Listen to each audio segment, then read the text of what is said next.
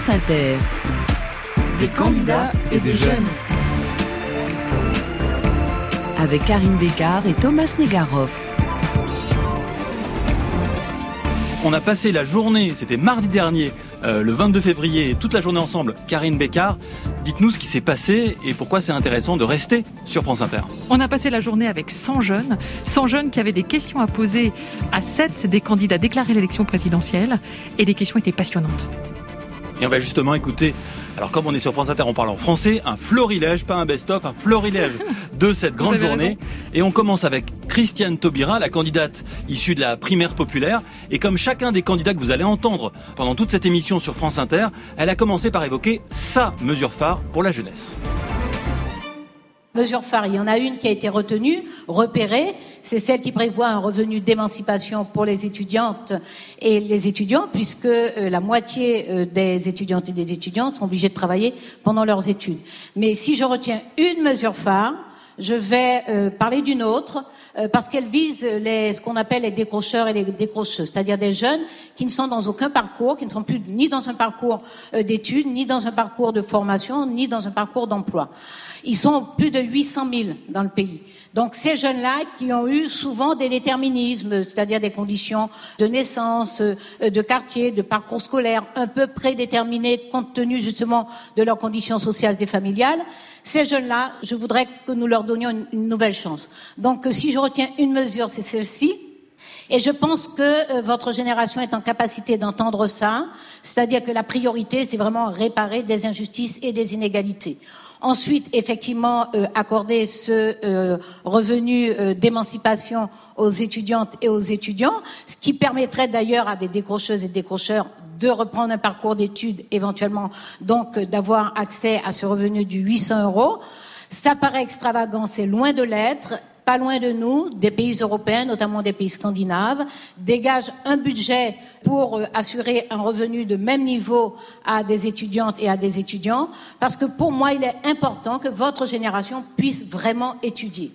Ça, c'est une des mesures qui permet justement d'abord d'étudier librement, ce qui ne vous empêche pas de vous engager auprès d'associations, de vous engager euh, sur de belles causes de générosité, mais aussi de vous vivre en tant que génération. Parce qu'à partir du moment où on accorde un revenu euh, d'autonomie à l'ensemble des étudiantes et étudiants, on casse toute une série de mécanismes d'exclusion et de sélection. Donc on permet la mixité sociologique. Euh, je vous pense en tant que génération, ça veut dire que je veux qu'on ait des dispositifs qui vous permettent de vous rencontrer, alors que vos trajectoires individuelles ne vous conduisent pas automatiquement à vivre ensemble votre période d'étudiante et d'étudiants. Il y en a qui vont très directement dans les grandes écoles, il y en a qui vont dans les grandes écoles par un certain nombre de circuits d'admission. Euh, mais qui restent euh, sous la pesanteur de leurs conditions sociales et de leurs conditions et de leur comment dire de leur capital symbolique aussi. Euh, mais je veux que vraiment euh, vous viviez en tant que génération parce que je pense que les défis auxquels nous sommes confrontés et auxquels vous aurez vous serez confrontés plus longtemps dans votre vie, ces défis-là appellent vraiment une mobilisation de génération, une capacité à penser ensemble, à croiser euh, euh, vos façons de voir, à porter ensemble euh, certains bagages, euh, certains repères, certains codes, de façon à euh, modifier le monde, parce qu'il faut le transformer profondément. Une contre la violence, contre les inégalités, contre les injustices, contre toute une série de dysfonctionnements, contre des brutalités euh, ordinaires aussi.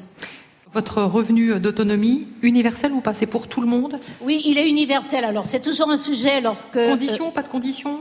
Non, pas de conditions de ressources parce que par ailleurs, j'ai une politique fiscale équitable. Euh, C'est-à-dire que euh, les jeunes qui viennent de familles euh, aisées et qui ont de gros patrimoines, j'estime que, parce que mon intention, c'est toujours dans la logique de créer une cohésion de génération. Mon intention, c'est de faire coïncider une émancipation sociale avec l'émancipation civique. C'est-à-dire qu'à 18 ans, ils sont majeurs, ils peuvent voter, et notamment à l'élection présidentielle. C'est quand même une belle responsabilité. La moindre des choses, c'est qu'ils puissent être autonomes aussi. Donc, euh, y compris les enfants de milieux aisés, parce que par ailleurs, une politique euh, de justice fiscale permet euh, De de financer. prélever. Voilà. Bonjour Madame Taubira, je m'appelle Sacha Rulot, je suis étudiant en Hippocagne à Rouen. Êtes-vous pour ou contre le droit de vote à partir de 16 ans? Non. Et je vais vous dire pourquoi. Alors, je sais qu'il y a euh, plusieurs euh, dispositions. On propose de la majorité à 16 ans, on propose le droit de vote à 16 ans, on propose toute une série de choses à 16 ans, le permis de conduire à 16 ans, etc. Devant la jeunesse, ça pourrait être très facile et assez démagogique de dire, ben oui, à partir de 16 ans, on vous fait confiance, on vous donne tout, etc. Moi, j'ai été garde des Sceaux, ministre de la Justice. Et je sais ce que c'est que la majorité. Nous sommes dans un pays où il n'y a pas de politique de jeunesse. C'est-à-dire que je ne suis pas en train de dire qu'il n'y a pas de disposition pour la jeunesse. Il y a des dispositions pour la jeunesse. Il y a les allocations familiales, il y a la demi-part fiscale. Il y a donc un certain nombre de dispositifs d'État qui permettent de tenir compte de l'âge des enfants, mais il reste des enfants, c'est-à-dire ils restent liés à la famille et c'est c'est à la famille qu'on donne les moyens d'eux. Donc moi, je veux l'émancipation de la jeunesse, mais je ne veux pas la mettre en danger. Or, euh, la majorité est à 18 ans et la majorité pénale est toujours un sujet de discussion. C'est-à-dire qu'on a tendance, dans des, euh, notamment euh, ceux et celles qui ont une vision de la société très agressive contre la jeunesse, hostile, défiante, défiante d'abord et ensuite hostile, sont toujours en train de nous dire que on a des grands voyous, des grands violents, des gens, il faut les mettre en tôle depuis l'âge de 10 ans, de 12 ans, etc., etc. Ben, si on se met à, abaisser l'âge de la majorité civique, on entraîne en même temps, parce que là, la majorité pénale, elle est déjà inférieure à 18 ans, hein, on entraîne en même temps un abaissement de la responsabilité des adolescents. Donc pour ces raisons, moi je suis extrêmement prudente sur la question de l'abaissement de l'âge de la majorité et donc de toute une série d'autres dispositifs avant 18 ans. Bonjour à tous, bonjour Madame Toubira. Je m'appelle Jean Mitivier, j'ai 23 ans, j'habite dans le 92. J'ai un handicap qui s'appelle la trisomie 21. J'ai un CAP en service et fait une formation dans l'école de radio. J'ai grandi au milieu ordinaire. J'ai envie de vivre en colocation dans un logement inclusif dans lequel on prend très soin les uns des autres, que l'on soit porteur de handicap ou non. Soutenez-vous ce type de projet? Absolument, et j'aime beaucoup cette phrase de prendre soin les uns des autres, parce que la question du handicap, vraiment en amont de la question du handicap, il y a en tout cas du, respect du respect déjà euh, de la loi, du respect des personnes, mais aussi du respect de la loi. Je parle évidemment de la loi de 75 qui pose vraiment euh, la nécessité de la responsabilité de l'État sur le handicap, mais surtout de la loi de 2002 qui pose la citoyenneté des personnes en situation de handicap, et la loi de 2005 qui, euh, elle, pose le principe de la compensation. Mais en amont de tout cela, il y a l'accessibilité. C'est vraiment si on traite la question de l'accessibilité. Après, il y a, par exemple, il faut scolariser tous les enfants, donc il faut des AESH, il faut euh, les, stabiliser, les AESH, donc euh, euh, des contrats à durée indéterminée, des salaires convenables, etc. Mais en amont, il y a la question de l'accessibilité. Et là où ça, ça rejoint votre phrase sur prendre soin les uns des autres, c'est qu'on se rend bien compte que lorsqu'on rend tous les lieux accessibles, tout le monde en profite. Lorsqu'on oblige, que ce soit l'État, les entreprises, n'importe qui, à respecter la loi sur l'accessibilité, on voit bien, vous voyez, y compris dans les grandes surfaces, il y a des tas de personnes qui prennent euh, la rampe qui a été construite pour les personnes euh, en situation de handicap. C'est-à-dire que si on rend notre société inclusive et donc euh, accessible, cordiale, attentionnée, on en profite tous. Donc euh, le problème, c'est que euh, la dernière loi Elan, elle, elle a abaissé le taux de euh, logement accessible de 100% à 10%. Parce qu'elle vise statistiquement des personnes qui auraient besoin de logement en, en étant en situation de handicap. Mais non, mais non, les personnes en situation de handicap ont le droit d'avoir des amis chez qui ces personnes-là vont se rendre et il faut que le logement de l'ami soit accessible aussi. Donc c'est bien pour nous toutes et nous tous si l'accessibilité est réglée. Bonjour Madame Taubira, je m'appelle Fanny Sterna, j'ai 24 ans et ma question c'est la suivante. Votre Premier ministre sera-t-il euh, un homme ou une femme? Et plus largement, que euh, proposez-vous pour améliorer la place de la femme en politique, notamment aux hautes fonctions? Alors, euh, puisqu'on parle de femmes, je ne sais pas s'il y aura une question tout à l'heure sur les violences sexistes et sexuelles. Il n'y en aura pas Donc du coup, j'en dis un mot. Vous avez raison, faites les questions et les réponses. Je sais que c'est pas la question, mais il y a des choses qu'on appelle subsidiaires. D'accord. Euh, mais je réponds d'abord. Je réponds euh, d'abord à la question. Alors, euh, moi, je pense qu'il est temps que nous ayons à nouveau une première ministre. Et il y a assez de femmes euh, qui ont des compétences, qui, euh, qui, ont de la stature, qui ont du tempérament, qui ont de l'autorité pour qu'on trouve une femme première ministre. Euh, il est temps, il y en a eu une, hein, c'était Edith Cresson, ça, de, ça remonte aux années 90, mais il est temps que nous ayons euh, une femme première ministre parce que nous avons besoin d'envoyer des signaux à la société. Nous avons besoin euh, de montrer que nos symboles ne sont pas genrés et que les petites filles et les petits garçons qui grandissent il faut qu'ils trouvent normal, banal, ordinaire qu'une femme soit à la tête d'un gouvernement. Et vous avez des noms à nous soumettre ou pas de, pourquoi de femmes euh, qui Pourquoi C'est vous qui faites la validation bah Non, mais ça peut nous intéresser de voir avec qui vous auriez envie de travailler. Euh, ce sera une personne de toute façon qui euh, n'aura devra appliquer tout ce que je viens de vous dire là. D'accord. C'est la condition. Pour le reste, euh, on verra. Euh, et, puis sur les violences, euh, il y a, je crois qu'elle ne veut pas que je réponde, mais je veux dire quand même hein, que je mette un vrai milliard parce qu'il faut en finir. Et puis introduire dans la formation, depuis l'école élémentaire, euh, dans une sensibilisation aux violences, au respect, à la différence, à l'altérité. Il faut le faire parce qu'il faut vraiment qu'on change de génération. On ne peut pas continuer à vivre comme des sauvages où on tue les femmes. Bonjour, je m'appelle euh, Johan Zanu, je suis étudiant à Menton et dans sa dernière note, euh, le Conseil d'analyse économique nous suggère d'augmenter les impôts sur les successions.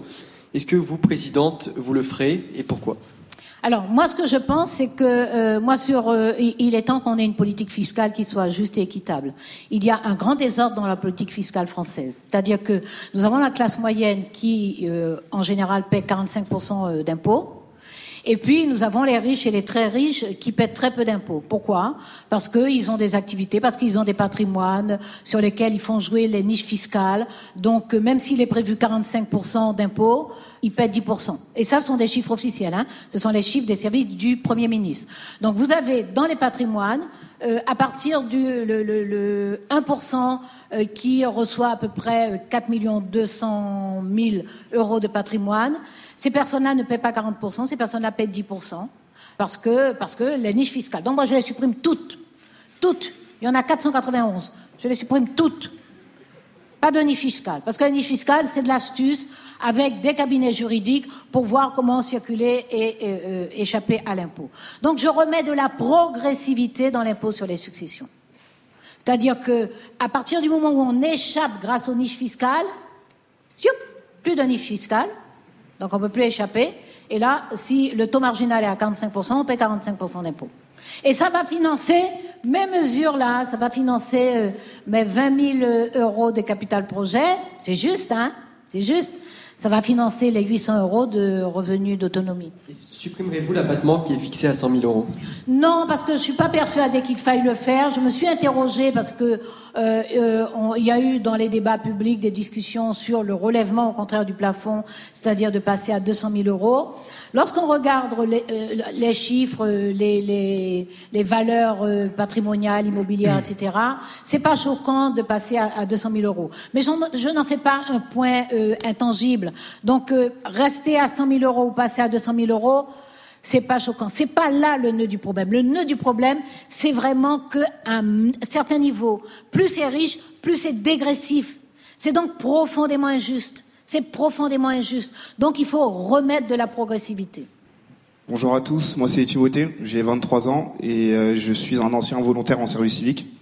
Euh, j'ai décidé de continuer mon engagement en devenant euh, ambassadeur de l'association. Donc l'idée c'est notamment de porter la voix de la jeunesse. Alors une question en langue sensuelle. Si vous ne deviez vous engager pour une seule cause, laquelle serait-elle? La vôtre.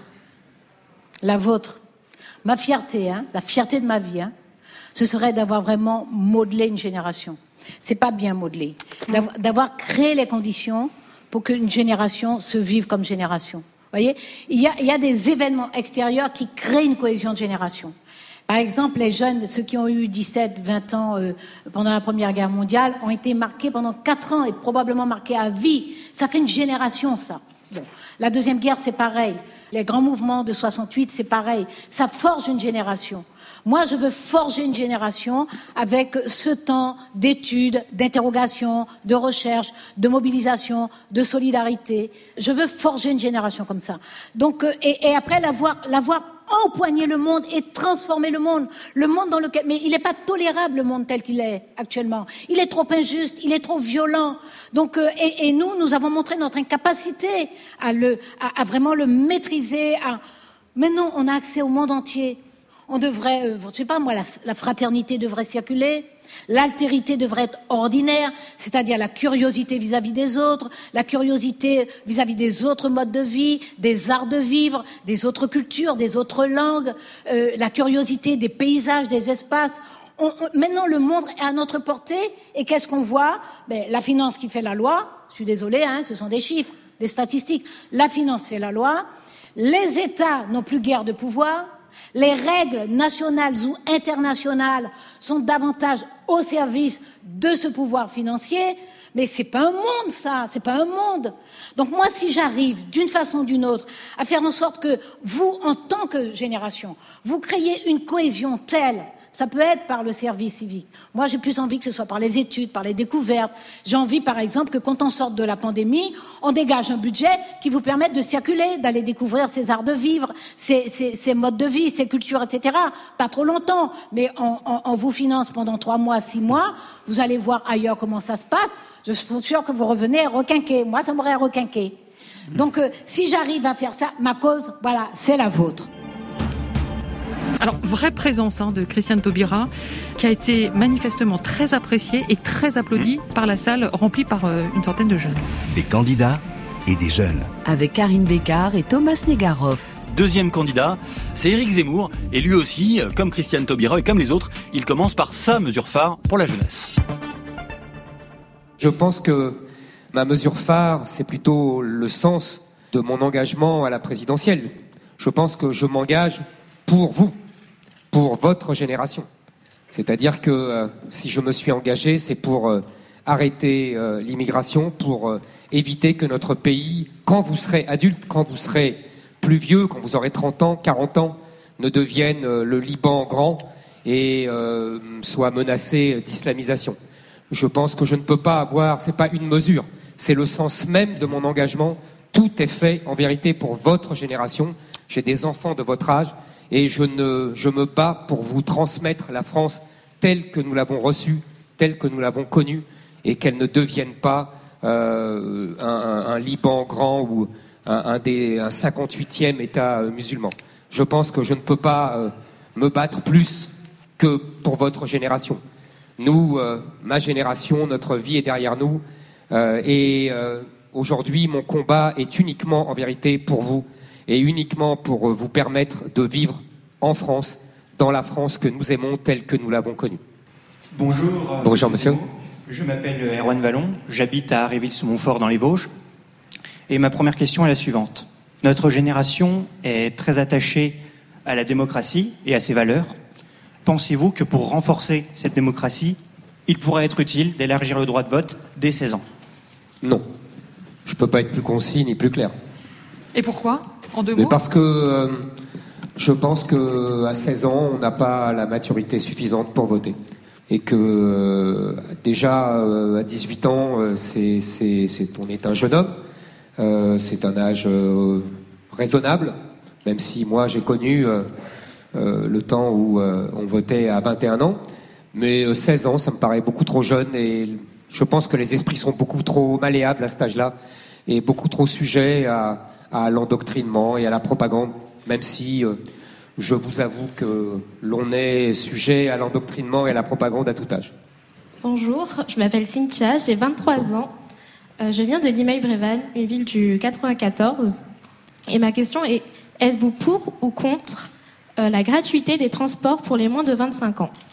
En général, je suis contre la gratuité. Car je pense que la gratuité se paye et que y a, c'est jamais, rien n'est jamais gratuit en vérité.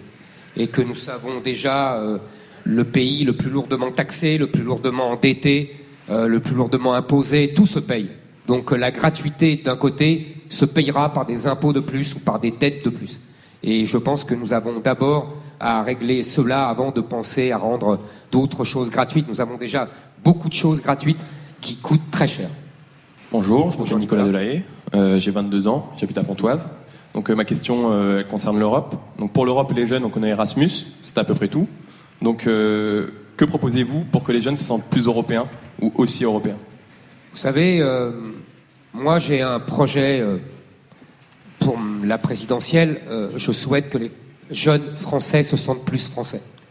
je veux refaire des Français.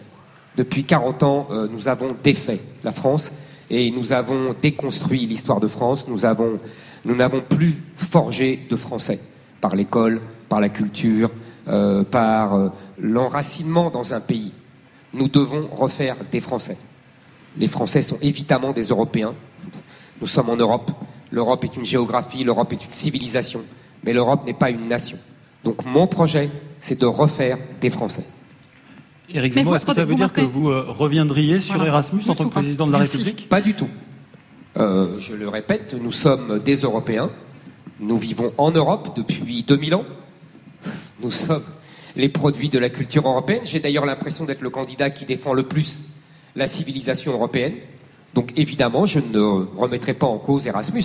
Je dis simplement que l'Europe n'est pas une nation, c'est tout. Mhm. Et que c'est la France, notre nation, c'est la France, notre pays, et que je veux refaire des Français. Et pas de dispositif supplémentaire, vous vous limiterez à Erasmus? Bonjour Monsieur Zemmour, je m'appelle Isabelle, j'ai 20 ans et je viens de Chelles. Quelles sont vos mesures prioritaires pour les jeunes issus de quartiers politiques de la ville? Vous voulez dire euh, les quartiers prioritaires, les quartiers définis par la politique de la ville? Oui. Euh, je considère que euh, nous avons donné beaucoup trop d'argent à la politique de la ville depuis 40 ans. Euh, même la Cour des comptes euh, n'est pas capable d'évaluer les sommes astronomiques que nous avons déversées euh, dans la politique de la ville, rien que le plan Borloo de rénovation des, des, immeubles a coûté 40 milliards d'euros. On peut sans doute évaluer tous les plans depuis les années 80 qui se sont déversés sur les banlieues à 100 milliards d'euros. Ce sont des, dépenses colossales.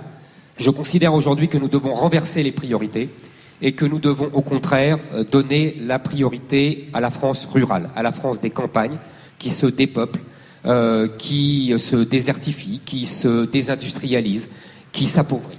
Et c'est pour cela que euh, j'ai de nombreuses mesures pour faire basculer cet argent que l'on donne à la politique de la ville vers la politique de la campagne. J'ai par exemple euh, des mesures euh, pour lutter contre les déserts médicaux, euh, d'embauche de 1000 médecins salariés. J'ai ma prime de natalité pour les enfants français dans les campagnes, dans les zones rurales, de 10 000 euros par enfant. Vous voyez, j'ai des mesures pour favoriser les campagnes. En revanche, je pense que nous n'avons beaucoup trop favorisé ce que vous appelez les quartiers prioritaires. Et donc, du coup, on fait plus rien pour eux, parce que là, c'est deux enjeux très différents, la ruralité et les quartiers, c'est pas l'un au profit de l'autre. Si, parce que depuis 40 ans, on a fait l'un au profit de l'autre. Donc, euh, moi, j'estime qu'il faut renverser cette vapeur-là. On a beaucoup trop donné d'argent à la politique de la ville, et cet argent, on ne peut pas le créer comme ça, hein. donc il faut bien euh, le prendre à quelqu'un pour le donner à quelqu'un d'autre. Et moi, je veux favoriser la politique de la campagne. Bonjour, je m'appelle Yasmina, j'ai 19 ans, je suis en troisième année de droit à ASS et ma question porte sur euh, le climat et la planète parce qu'il semble être moins important que les actionnaires et la distribution de dividendes pour de nombreuses entreprises. Que proposez-vous pour que cela change? Je pense qu'il nous faut euh, lutter contre le réchauffement climatique, chacun selon ses armes, chacun selon ses moyens. Je pense que la France n'est pas la plus coupable. Nous sommes responsables de 1% du réchauffement climatique, enfin de de, des émanations de CO2. Et je dirais que je, favoriserais d'abord l'énergie la plus sobre en CO2, c'est-à-dire le nucléaire, avec euh, la création de 14 réacteurs nucléaires, avec euh, la prolongation des centrales actuelles à 60 ans et non plus à 40 ans. Et euh, je, pense que nous devons en plus rétablir les, technologies que malheureusement Emmanuel Macron a abandonnées, comme la technologie Astrid de réutilisation des déchets nucléaires. Permettez-moi de préciser un peu la question de, Yasmina. Elle évoquait moins votre programme global de lutte contre le réchauffement climatique que de l'attitude des entreprises. Mhm. Que faites-vous à l'égard des entreprises? Certains sont des fleurons nationaux français, c'est mhm. important pour vous, qui sont très polluants. Est-ce que vous, comment vous faites pour leur tordre le bras si vous voulez le faire? Euh, Je pense qu'il faut concilier la nécessaire lutte contre le réchauffement climatique sans sacrifier notre industrie. Euh, moi, je suis pour la réindustrialisation. C'est d'ailleurs en faveur de la lutte contre le réchauffement climatique, car euh, les tankers qui arrivent de Chine pour nous distribuer nos téléphones portables sont beaucoup plus émetteurs de CO2 que des centaines de milliers de voitures qui roulent en France. Euh, et euh, vous savez, nous avons déjà beaucoup fait au nom du réchauffement climatique et à, un grand coup de normes. Nous sommes les spécialistes des normes que nous surtransposons. Vous savez, il y a des normes européennes et nous, on en fait toujours plus. et ainsi, nous avons perdu notre industrie pharmaceutique, nous avons perdu notre industrie chimique. Vous inquiétez pas, hein, pour la planète, c'est la même chose. Ils sont tous en Inde. Euh, mais pour nous, euh, c'est une perte d'emploi, c'est une perte de richesse et c'est une perte de souveraineté. Donc euh, moi, j'estime que je veux bien tenir compte de ces considérations de réchauffement climatique, mais je veux d'abord protéger la France, l'économie française et l'industrie française que je veux faire progresser et un retour à la réindustrialisation. Donc vous voyez, j'ai mes priorités. Mes priorités, c'est d'abord la France, sa puissance, son, son peuple et euh, sa, sa, souveraineté. Le réchauffement climatique, c'est après bah, Je vous dirais, euh, vous savez, vous connaissez la célèbre phrase à la bataille de Fontenoy sous Louis XV, euh, messieurs les Anglais, tirez les premiers. Là, je dirais, messieurs les, Chinois, et messieurs les Américains, tirez les premiers. Ce que va faire la France, vous savez, qui émet 1% du CO2, n'a pas de grande incidence pour la planète. Chacun doit faire sa part. Mais nous avons déjà fait notre part avec l'énergie nucléaire, chère madame.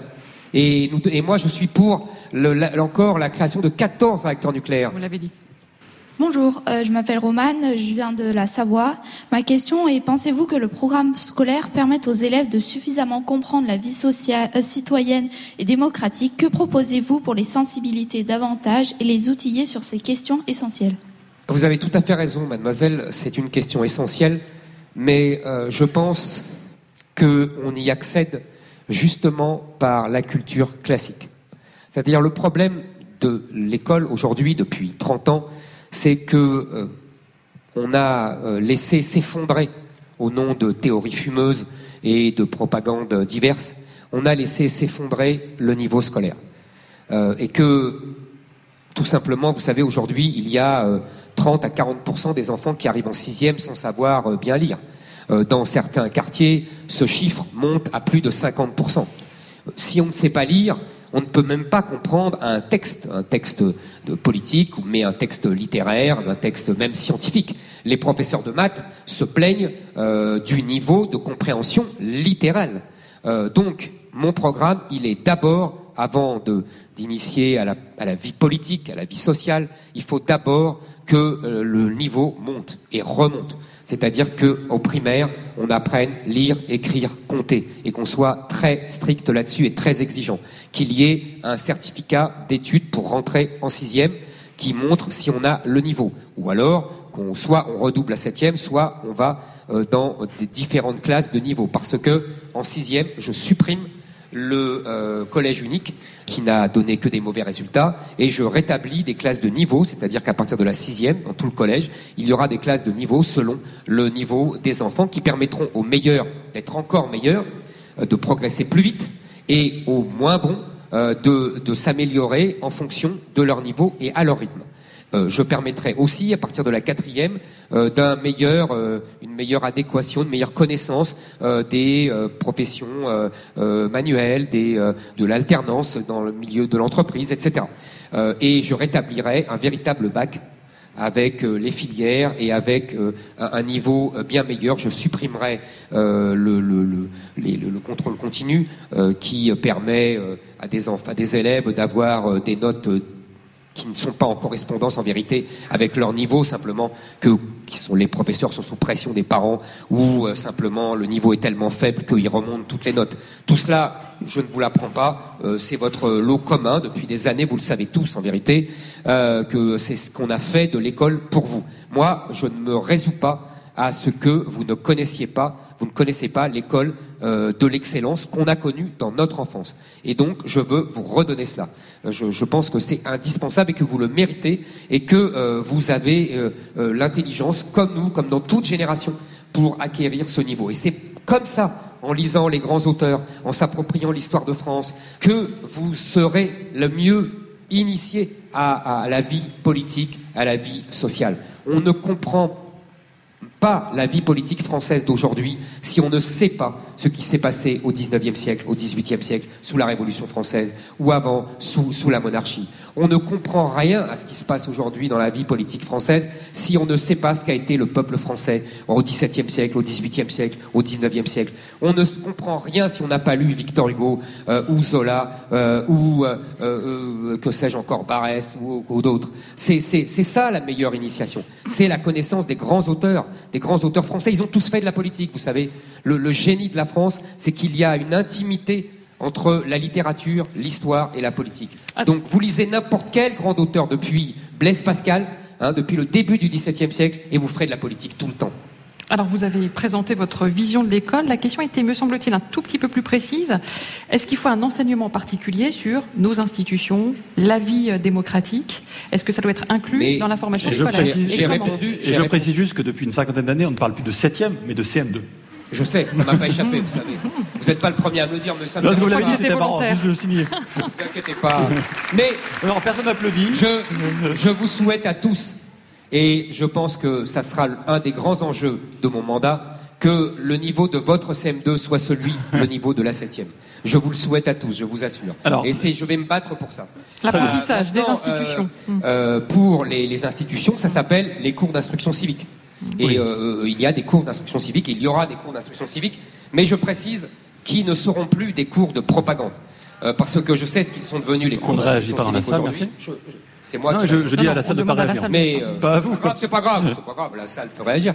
moi, vous savez, j'ai eu leur âge, je réagissais comme eux. les cours d'instruction civique, c'est des cours, vous l'avez très bien dit, sur les institutions, sur la République, sur les institutions de la cinquième, sur les institutions passées, sur le rôle du président de la République, le rôle du Premier ministre, etc. Ce n'est pas euh, un cours sur euh, l'initiation à la propagande LGBT ou, euh, des cours d'antiracisme ou d'écologie. C'est exactement ce que c'est aujourd'hui. Vous savez, j'ai des enfants de votre âge et j'ai vu les programmes. Donc je vous assure que je sais de quoi je parle. Vous avez dit en fin de CM2, donc à 10 ans à peu près, mhm. certains sont sortis du système vers les études supérieures? J'ai dit ça, moi? Bah, Vous avez dit il y, a un certificat en fin de CM2. Ah, c'est mieux. Euh, j'ai pas dit ce que vous avez dit. J'ai dit il y a un certificat d'études qui, pour savoir si on a le niveau et dans quel niveau on a. Et ensuite, on verra. Il y en a qui ne pourront pas. Je vous réponds à votre question. Il y en a qui ne pourront pas, qui redoubleront la, la CM2. Il n'y a pas de honte. Il n'y a pas de honte. On n'a pas le niveau, on n'a pas le niveau. Il y en a qui, après, il y aura des classes de niveau en sixième. 1, 2, 3, 4. Les meilleurs, je dis n'importe quoi, iront en 1 ou iront en 4, peu importe, on s'en moque. Euh, après, chaque classe de niveau sera homogène. C'est le contraire de ce qui se fait aujourd'hui. Je ne veux plus des, classes hétérogènes. Parce que c'est une catastrophe, les meilleurs ne progressent pas à leur, à leur rythme et les, faibles ne progressent jamais. Et donc à partir de là, bah, tous les enfants progresseront à leur rythme. Et il y aura évidemment des passerelles si un enfant je sais bien qu'à 10 ans, on peut se révéler à 12, à 14, ça ne m'a pas échappé. Euh, mais euh, là, l'enfant pourra remonter, euh, si vous voulez, il y aura des passerelles, et il pourra aller. Et dès la quatrième, il découvrira aussi, parce que c'est toujours la même chose, il y a des enfants qui sont doués pour les matières, je dirais, abstraites, la littérature, le français, l'histoire, et puis il y en a d'autres qui ont un, don plus manuel, plus, plus physique, je sais pas, euh, pâtissier, ou vous voyez, ou, ou, euh, ou que sais-je, dans l'informatique, ou encore. Donc ils découvriront dès la quatrième pour qu'ils ne soient plus euh, orientés vers une mauvaise filière qui ne leur plaît pas et qui ne leur convient pas. Merci pour la précision, Colline. Je vous en prie. Bonjour Monsieur Zemmour, je m'appelle Colline, j'ai 21 ans, je suis bénévole à la FEV sur Bordeaux. Mhm. Et aujourd'hui j'ai une question. Quelles sanctions comptez-vous prendre pour les grandes entreprises qui font de la sous-traitance, qui entraînent des conditions de travail difficiles, voire inhumaines? Des entreprises françaises, vous voulez dire en France Oui. Parce que pour le reste, c'est un peu difficile de, régler comme ça euh, des questions dans d'autres pays. Moi, je, m'occupe de la France, c'est déjà suffisant. Euh, je, ne pense pas qu'il y ait beaucoup de cas euh, en France d'entreprises qui utilisent des salariés dans des conditions inhumaines. Peut-être des gens mal payés, oui, ça c'est vrai. vous savez, je pense que la lutte contre l'immigration, euh, la lutte ferme, très ferme contre l'immigration, et en particulier contre l'immigration clandestine, mais également contre l'immigration légale, euh, permettra euh, de lutter contre ce que vous dénoncez. on s'est connu depuis le 19e siècle que l'immigration permet aux patrons de payer moins cher l'ensemble des salariés. L'immigration pèse sur l'ensemble des salaires. Et en général, les cas que vous, que vous décrivez sont essentiellement le fait de patrons qui emploient une main-d'œuvre étrangère. Donc le simple fait de lutter contre l'immigration permettra de lutter contre ce que vous dénoncez. Bonjour à toutes et à tous. Bonjour Monsieur Zemmour. Bonjour Mademoiselle. Je m'appelle Arnour, j'ai 16 ans et je vis à Sarcelles. Ma question est la suivante. Comptez-vous condamner la répression des Ouïghours en arrêtant le commerce avec la Chine?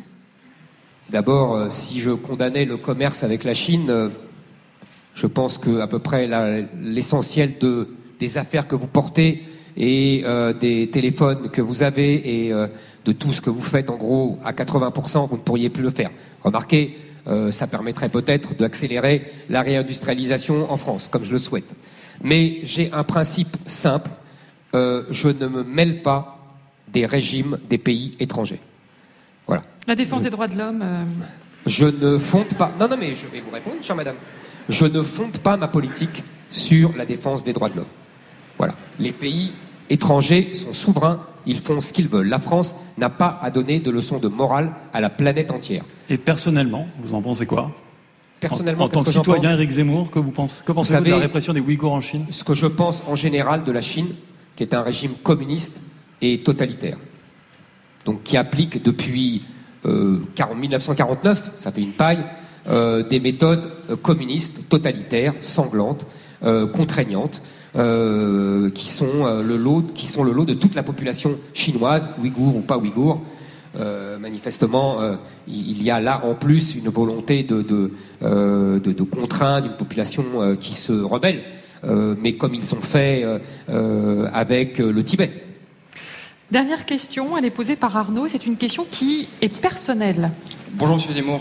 Bonjour, Arnaud, 22 ans, et un petit peu comme vous, j'ai un parcours atypique. J'ai un CAP de carreleur mosaïste, j'ai servi la France pendant trois ans en tant que fusier marin. J'ai repris mes études avec un bac pro commerce et je suis actuellement étudiant en première année de bachelor à l'école de commerce Brest Business School. Chapeau. Et donc ma question est la suivante que regrettez-vous dans votre vie? J'avais dit question personnelle. Hein. Ah voilà une belle question. Écoutez, euh, on a toujours, j'ai pas de regrets euh, majeurs. Euh, on a sur le moment des regrets. Euh, tout le monde sait que j'ai raté l'oral de l'ENA, on me le sert encore, et on croit que je poursuis une revanche. C'est ridicule, c'est pas mon caractère, mais c'est vrai que sur le moment, j'ai regretté de ne pas l'avoir, tout simplement parce que, vous savez, moi, enfant, j'avais le syndrome du, bon élève, et que ma mère voulait toujours que je fût premier de la classe, et donc quand pour une fois à un concours, on vous dit vous n'êtes pas premier de la classe, ça meurtrit, et, c'est vrai que pendant quelques années, j'en étais meurtri. Mais maintenant, c'est oublié. Euh, qu'est-ce que je regrette? On regrette toujours, vous savez, euh, moi, je vis dans l'admiration euh, des grands hommes que j'ai côtoyés dans les livres, dans les livres d'histoire, dans les livres de littérature. Donc, vous connaissez le mot de Victor Hugo, être Chateaubriand ou rien. évidemment que on regrette toujours de ne pas être Chateaubriand, on regrette toujours de ne pas être Victor Hugo, on regrette toujours de ne pas être Napoléon. Mais je pense justement et, c'est la dernière question que vous m'avez dit. Euh, je pense justement, et je, suis heureux de pouvoir finir là-dessus, je pense que justement, la beauté d'être français, c'est justement d'être le compatriote de ces hommes que j'admire tant. Pour moi, le plus beau cadeau que m'a fait la France, moi qui venais euh, de l'autre côté de la Méditerranée, euh, avec des parents et des grands-parents qui avaient une culture mi-française, mi-maghrébine, on dira, puisque euh, voilà, mais mon grand-père parlait mieux arabe que français. Euh, le plus beau cadeau que m'a fait la France, c'est justement d'être le compatriote de Chateaubriand, de Blaise Pascal, de Napoléon Bonaparte, de Louis XIV. Vous voyez, pour moi, c'est magnifique. Quand je me plonge dans les livres, quand je lis euh, Saint-Simon sur la cour de Louis XIV, quand je lis Chateaubriand sur, sur Napoléon, quand je lis Victor Hugo, quand je lis d'autres écrivains, quand je lis Aragon, vous voyez, je suis tellement français, tellement heureux d'être français, parce que je suis l'ami, le frère de ces gens-là que j'admire tant. Donc, donc on est loin des regrets et on est loin des cicatrices. J'ai pas compris. on est loin des regrets là dans ce que vous dites. on est loin des cicatrices. Voyez, donc je ne vis pas de regrets, au contraire. Merci. Mais, vous n'auriez pas vos 500 parrainages, par exemple. Pourrions-nous parler de regrets? Ah. Question politique. Euh, euh, oui, je le, je le regretterais, non pas pour moi, parce que vous savez, euh, moi, j'avais euh, plutôt une belle vie. Euh, j'étais, euh, j'avais plutôt réussi socialement. Je gagnais très bien ma vie. j'étais heureux là où je faisais avec des amis sur CNews. donc moi, je me suis jeté dans cette bataille pour la France, pour, c'est ce que je disais en préambule, pour votre génération, pour sauver votre génération de la libanisation et de l'islamisation du pays. Euh, c'est pour sauver votre pays et pour votre génération, et notre pays et votre génération. Et donc, oui, j'aurais des regrets de ne pas avoir pu mener au terme euh, ma mission que je crois vitale pour le pays et pour vous. Atmosphère très particulière, hein, il faut quand même le relever, avec Éric Zemmour. La salle a beaucoup, euh, bougé, beaucoup réagi, mmh. mmh. pas dans un sens toujours positif, mmh. mais lui est resté toujours euh, ah euh, optimiste avec la volonté de les convaincre et de rester là. C'était assez intéressant. Et de s'approcher très près parfois des jeunes. on va continuer dans Question politique, à voir les autres candidats, ceux qui ont également pris la parole. C'était mardi dernier, mais ça c'est juste après le journal de 14h.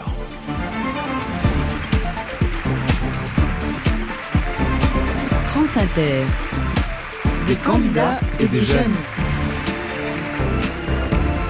Avec Karine Bécard et Thomas Negaroff. Il est 14h et quelques minutes, on continue. Question politique spéciale réservée aux candidats qui étaient face à la jeunesse. C'était mardi dernier. Et le prochain candidat que vous allez entendre, les meilleurs moments de son passage devant les jeunes, eh bien c'est Yannick Jadot, le candidat écolo. Exactement. Yannick Jadot, et la première question qu'on lui a posée, comme à chacun des candidats, c'était quelle est la mesure phare à destination de la jeunesse? Vous le savez, euh, les jeunes aujourd'hui euh, vivent une immense précarité, précarité sociale, précarité scolaire. Euh, vous êtes dans le langage des enquêtes d'opinion, euh, victime d'éco-anxiété, c'est-à-dire que, évidemment, le dérèglement climatique, les enjeux de santé, d'effondrement de la biodiversité vous angoissent. Et euh, un jeune sur cinq aujourd'hui vit sous le seuil de pauvreté. Euh, un tiers n'arrive pas à se soigner convenablement. Et selon les dernières enquêtes, 40% des jeunes étudiants qui n'habitent plus chez leurs parents sont sous le seuil de pauvreté. Alors, ma première mesure, ce sera de créer, de mettre en place ce que j'appelle le revenu citoyen. Pas un jeune et pas un Français d'ailleurs de manière générale ne vivra sous le seuil de pauvreté qui est aujourd'hui de 920 euros.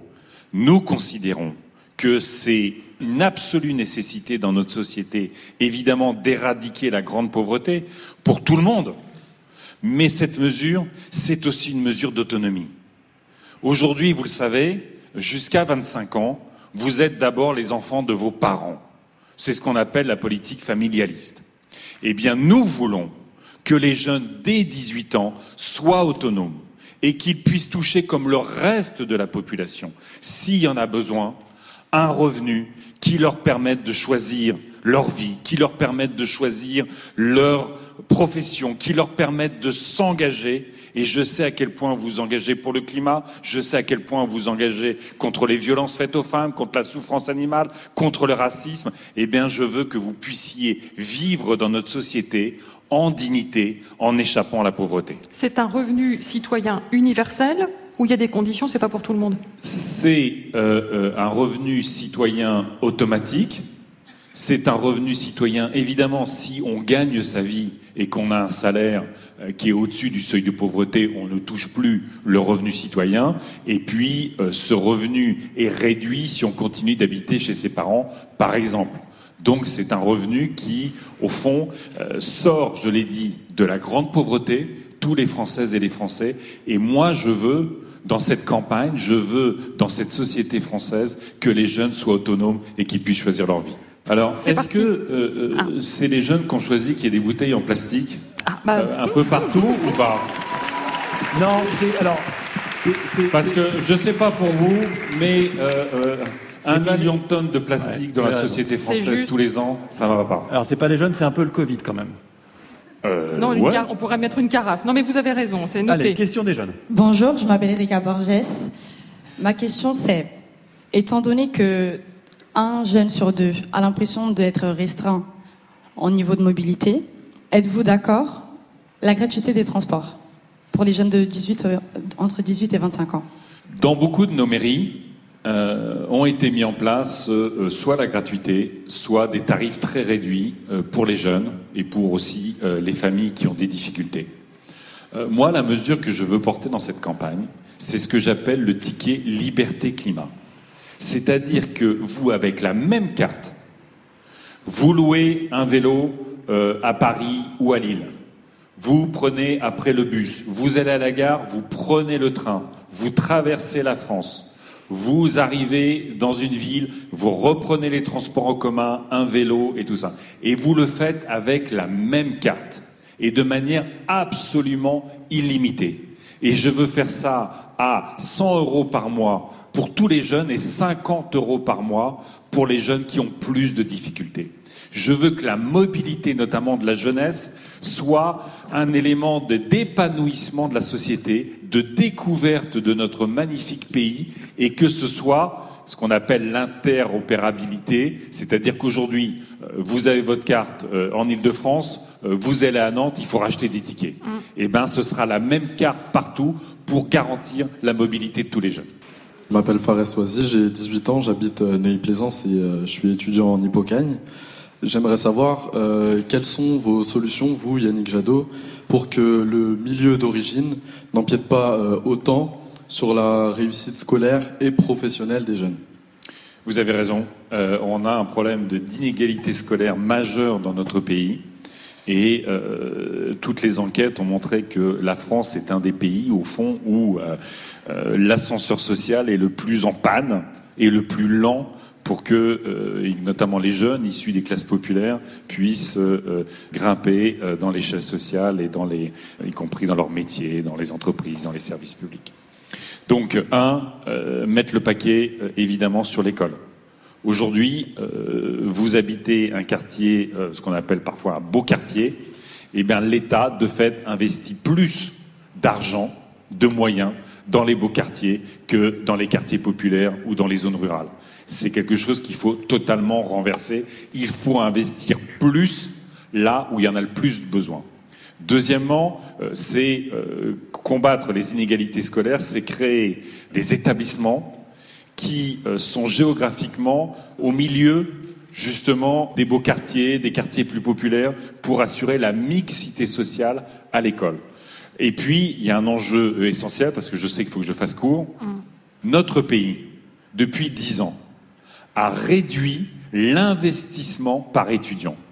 Nous avons baissé de près de 10% l'investissement public par étudiant à l'université, quand tous les autres pays augmentent évidemment l'investissement par étudiant. On est dans une société qui euh, a besoin euh, d'une jeunesse épanouie, d'une jeunesse euh, respectée, d'une jeunesse évidemment équipée en termes de savoir. Un pays qui désinvestit de sa jeunesse est un pays qui est condamné pour le coup à se diviser, qui est un pays qui est condamné à l'assignation sociale à résidence. Donc on investira massivement dans l'éducation, on réinvestira dans l'université parce qu'une société épanouie, une société apaisée, une société de l'intelligence et donc aussi une société compétitive, c'est une société qui investit sur sa jeunesse. Euh, bonjour, je m'appelle euh, Michel. Euh, je suis en section internationale au lycée Maurice Ravel à Paris. Et je suis engagé dans la lutte contre les inégalités à l'école, contre les inégalités des chances. Et donc j'aimerais savoir comment vous revaloriserez le métier d'enseignant afin de pallier toutes les inégalités dans les régions, les différentes régions. Merci. je disais combien tout à l'heure on investissait aujourd'hui dans la réalité davantage euh, dans les écoles où les enfants vont plutôt bien que dans les écoles où c'est plus difficile. Pourquoi? Aussi parce que euh, euh, les enseignants qui ont de l'expérience ne sont pas forcément incités à aller dans les quartiers difficiles. Ils préfèrent, et c'est légitime parfois, aller dans les quartiers plus confortables. Et donc, si on veut relancer l'éducation dans notre pays, qui a été malmenée, euh, il faut à la fois, euh, moi je l'ai dans mon projet, augmenter de 20% les salaires en moyenne des enseignants, parce que vous le savez, ils sont sous-payés par rapport à tous nos voisins. Moi je suis fils d'instituteurs et d'institutrices, et je sais que euh, quand j'étais petit, dans mon village, il y avait une reconnaissance du métier à la fois par les rémunérations et par le statut. Aujourd'hui, à force de réduire l'investissement dans l'école, il y a eu cette perte de reconnaissance, il y a eu cette précarisation.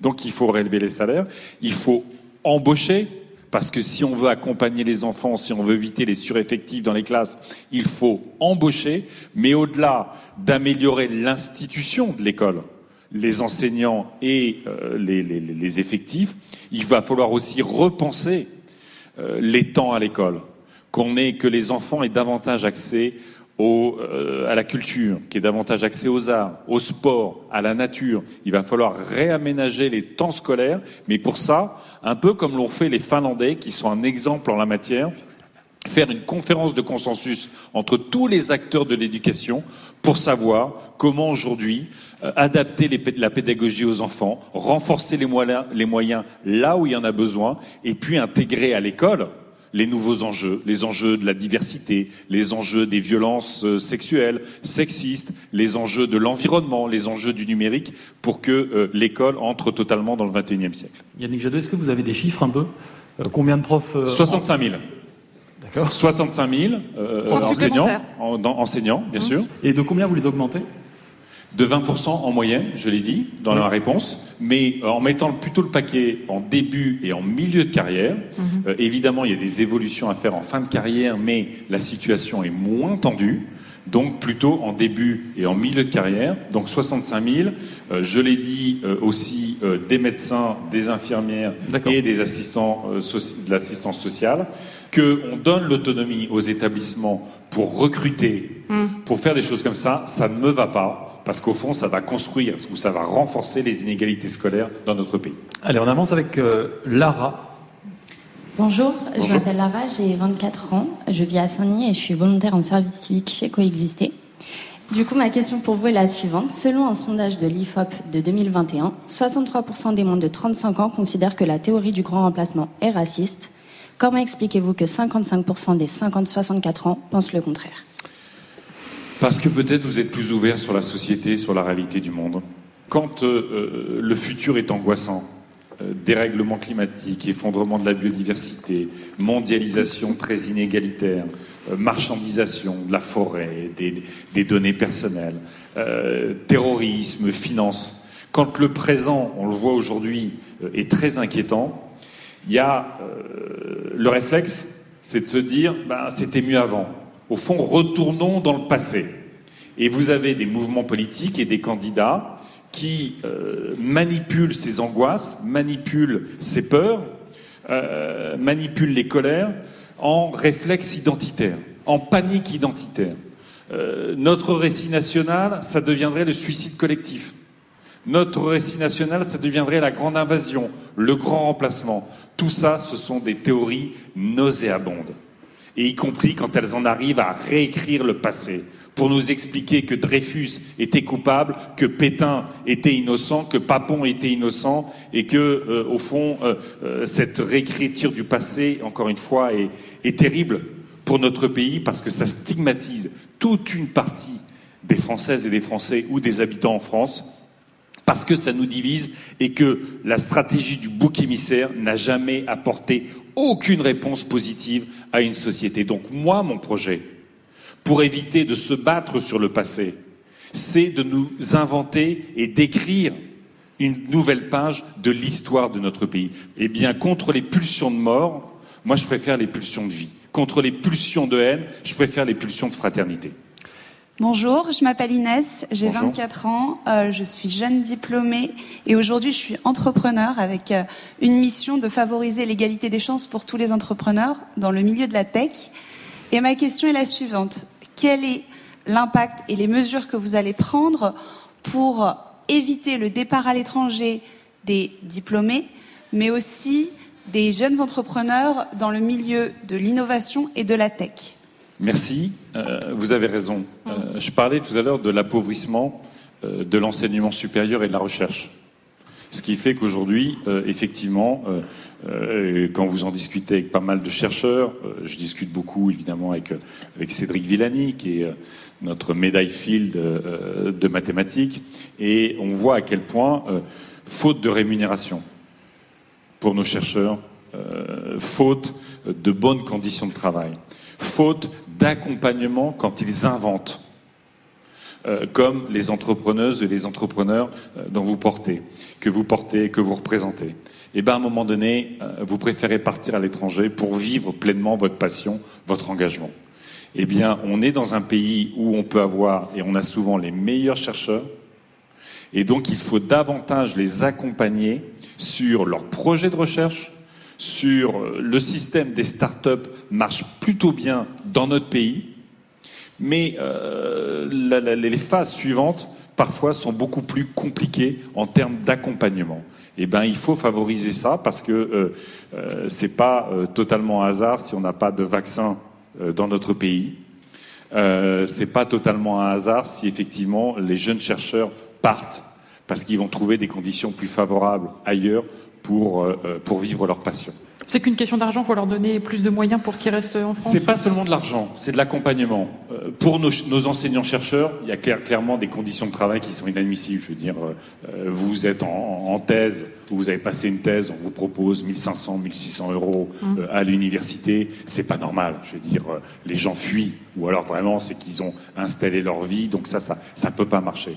Donc il faut accompagner notre recherche, mais c'est aussi une question de politique, j'allais dire économique et industrielle, trop souvent, euh, des femmes et des hommes inventent des prototypes extraordinaires dans notre pays, mais vont les développer ailleurs parce que l'accompagnement des entreprises y est bien meilleur.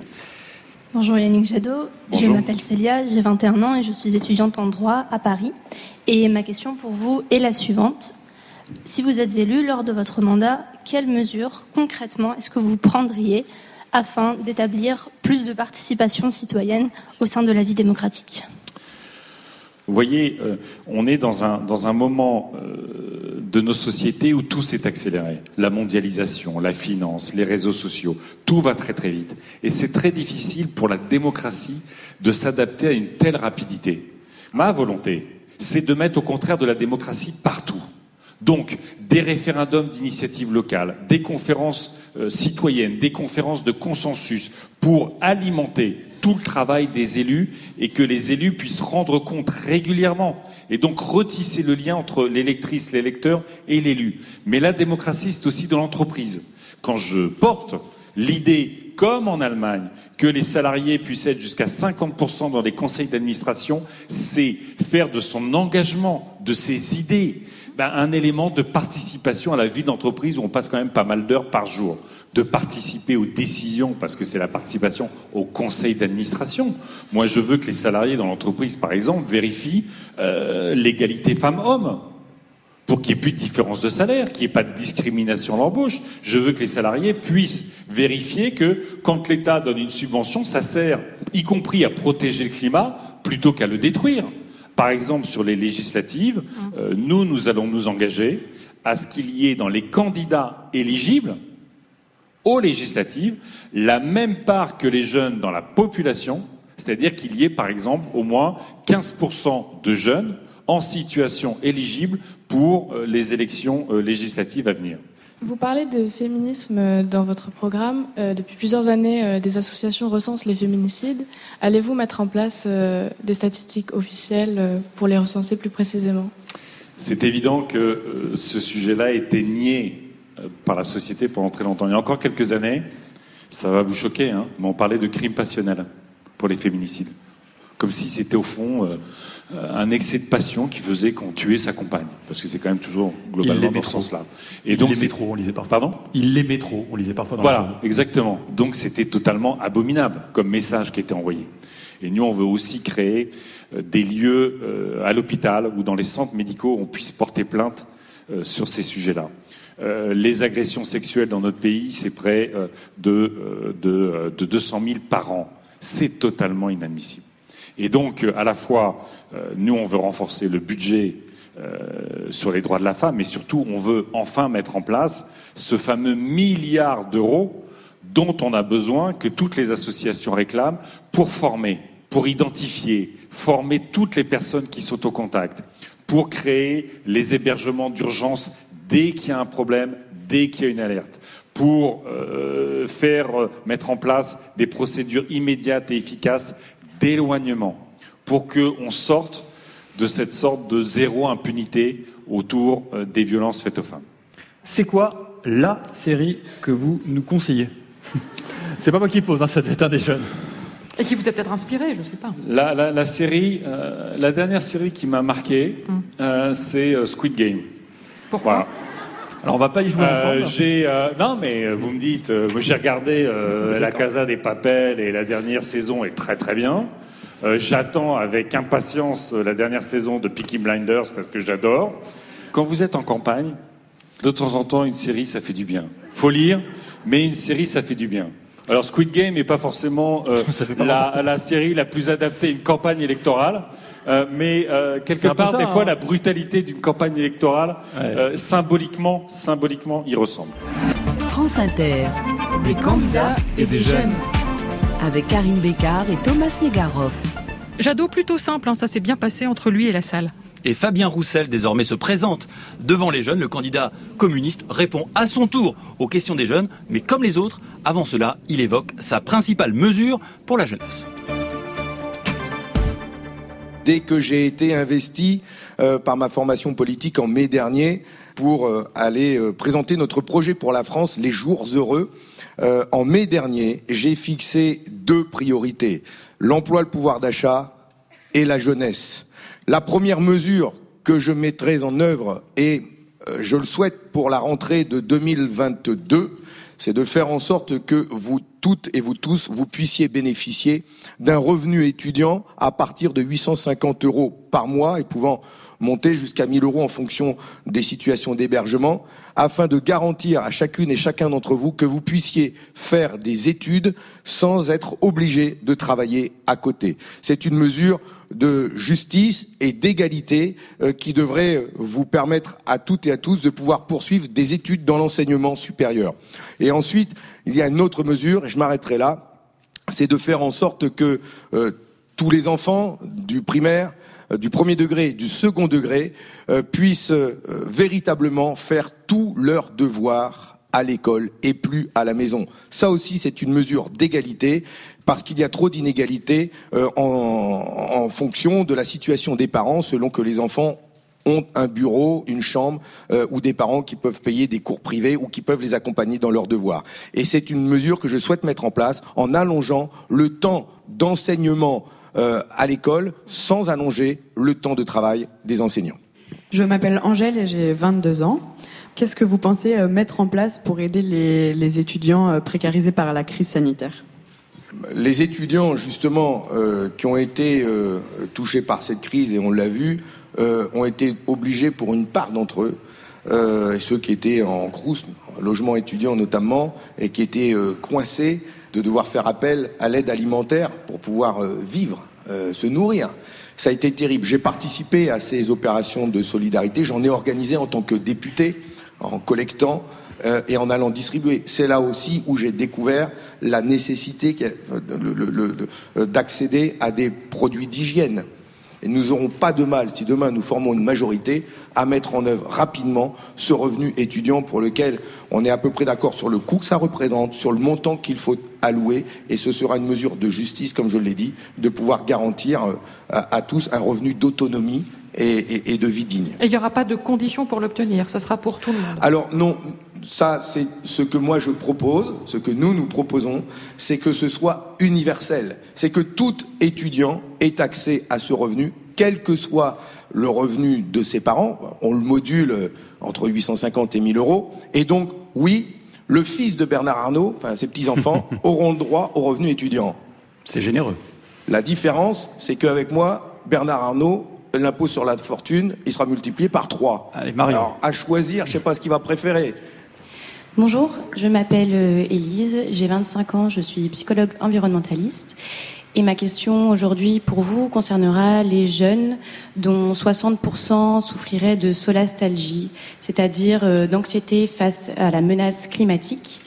Et vous, du coup, euh, Fabien Roussel, quelles sont les mesures que vous proposez en termes d'enjeux de, de, climatiques. Pour rassurer ces jeunes. C'est terrible ce que vous dites parce que il y a c'est un vrai sujet de relever le défi climatique et d'éviter que la température dépasse les 1,5 degré euh, d'ici 2100.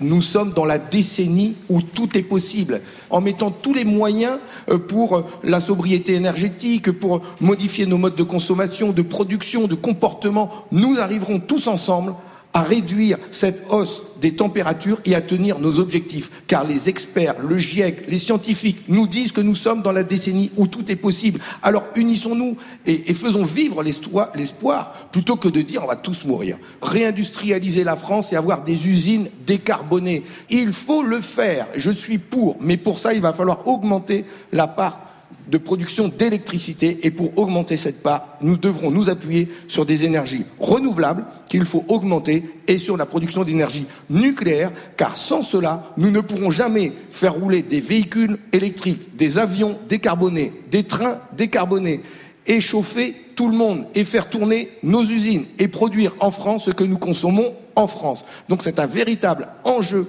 énergétique de pouvoir produire ici l'électricité décarbonée, parce que le jour où il fera très froid et tout le monde branchera sa voiture électrique le soir, si on n'a pas l'électricité envoyée à ce moment-là et qu'on compte que sur les éoliennes, c'est le blackout. On s'en sortira pas. Merci beaucoup, on avance. Allez, Fatima, pour continuer. Euh, bonjour monsieur, je m'appelle Fatima, j'ai 17 ans et je suis au lycée Alfred Nobel. Euh, du coup, ma question aujourd'hui, c'est comment comptez-vous euh, favoriser l'accès des jeunes de milieux modestes à toutes les sortes d'études supérieures, y compris les plus coûteuses? Je reviens sur euh, cette proposition que je mets en avant, qui est celle euh, du revenu étudiant.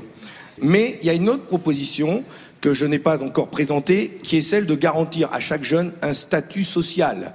Et pour garantir ce statut social, j'ai fait la proposition que dans toutes les communes de plus de 9000 habitants, nous puissions créer des maisons des jeunes dans lesquelles on pourrait rassembler l'ensemble des ministères les associations de jeunesse et garantir la vie de ce statut social. Garantir à chaque jeune, dès qu'il a 18 ans, de se rendre dans ce lieu et de faire valoir ses droits, d'avoir accès à la connaissance de tout ce qu'il peut accéder en termes de droits.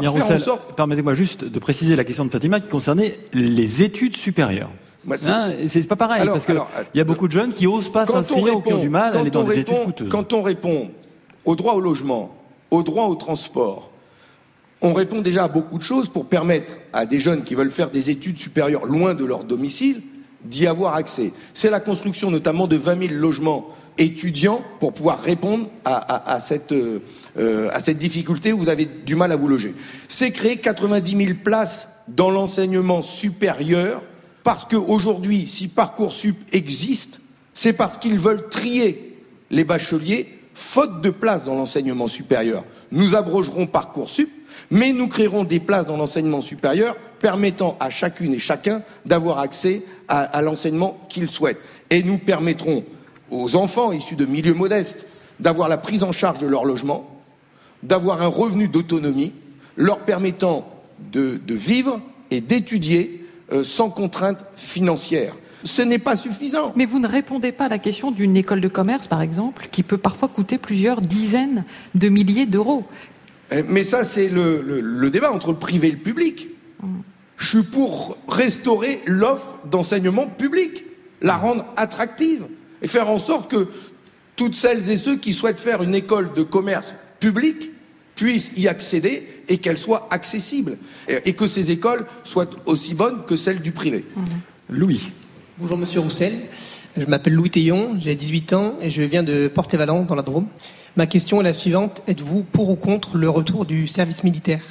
Alors, euh, je pense que nous ne reviendrons pas sur euh, la décision qui a été prise. Je crois que c'était euh, sous Jacques Chirac, si je dis une bêtise, il y aura un démenti, qui a aboli le service militaire.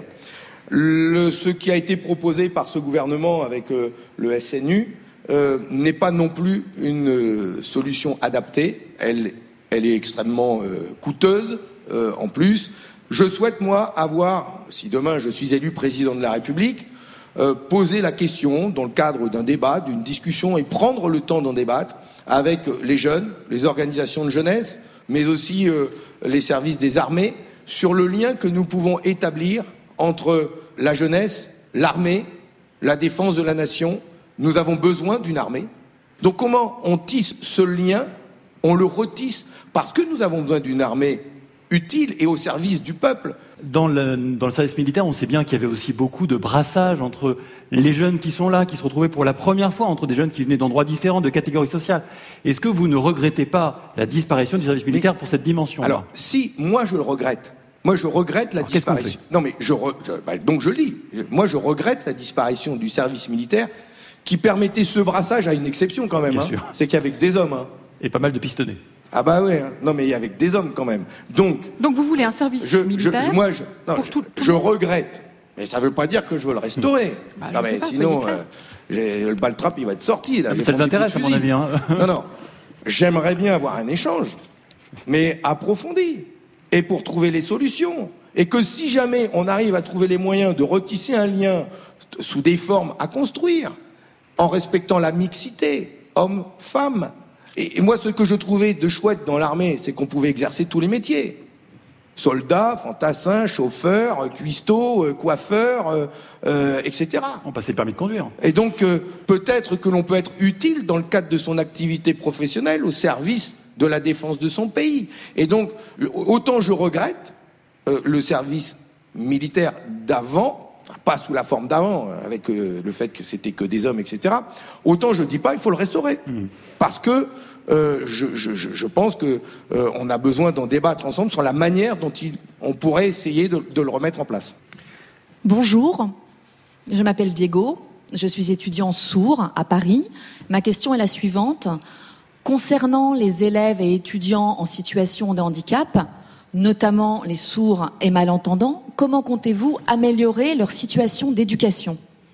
J'ai été sollicité par un jeune collégien en troisième confronté à cette situation et qui, faute d'avoir un accueil adapté dans tous les lycées, se voit contraint d'être, de choisir un lycée loin de chez lui et coupé de ses amis.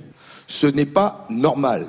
Nous avons un devoir d'égalité et de respect de tous nos enfants, quelle que soit leur situation. Et donc, un jeune au collège ou au lycée, ou un jeune au lycée qui veut choisir une université, doit pouvoir bénéficier ou de l'accompagnement, ou pouvoir compter sur des professeurs formés leur permettant d'accéder aux écoles publiques de leur choix, sans contrainte. Donc vous voulez former un certain nombre d'enseignants euh, mais on a un investissement à faire dans l'école, mais qui est énorme. Quand on voit comment notre école publique a été abandonnée, c'est pas seulement un effort d'embaucher des enseignants, et je propose l'embauche de 90 000 enseignants pour pouvoir justement faire les devoirs à l'école hum. et améliorer l'enseignement. Mais c'est un accompagnement en embauchant tout de suite les AESH, en embauchant et en formant des assistants qui, euh, notamment, peuvent accompagner les enfants malentendants, y compris ceux qui euh, ne veulent pas euh, se voir imposer le langage des signes. Parce que j'ai aussi entendu ça. Et donc, il faut pouvoir garantir à chacun son épanouissement. Quand même, il y a donc beaucoup de monde, j'en suis certain, qui pourrait dire mais moi j'ai envie de faire ça comme métier, accompagner euh, un élève dans sa scolarité, et je veux bien me mettre à son service et être rémunéré en conséquence. Et donc, offrons ces possibilités-là. Ce n'est pas un coût, c'est du respect et c'est de l'égalité. Alors, dernière question, Fabien Roussel. J'aurais, ah, attendez, une question. Euh, si c'est possible, bien sûr. Voilà. Donc, euh, la proposition, c'est que ce soit scolaire, maternelle jusqu'au lycée il y a la possibilité euh, d'intégration scolaire ou en fait d'instituts spécialisés. Vers quel choix vous vous orienteriez?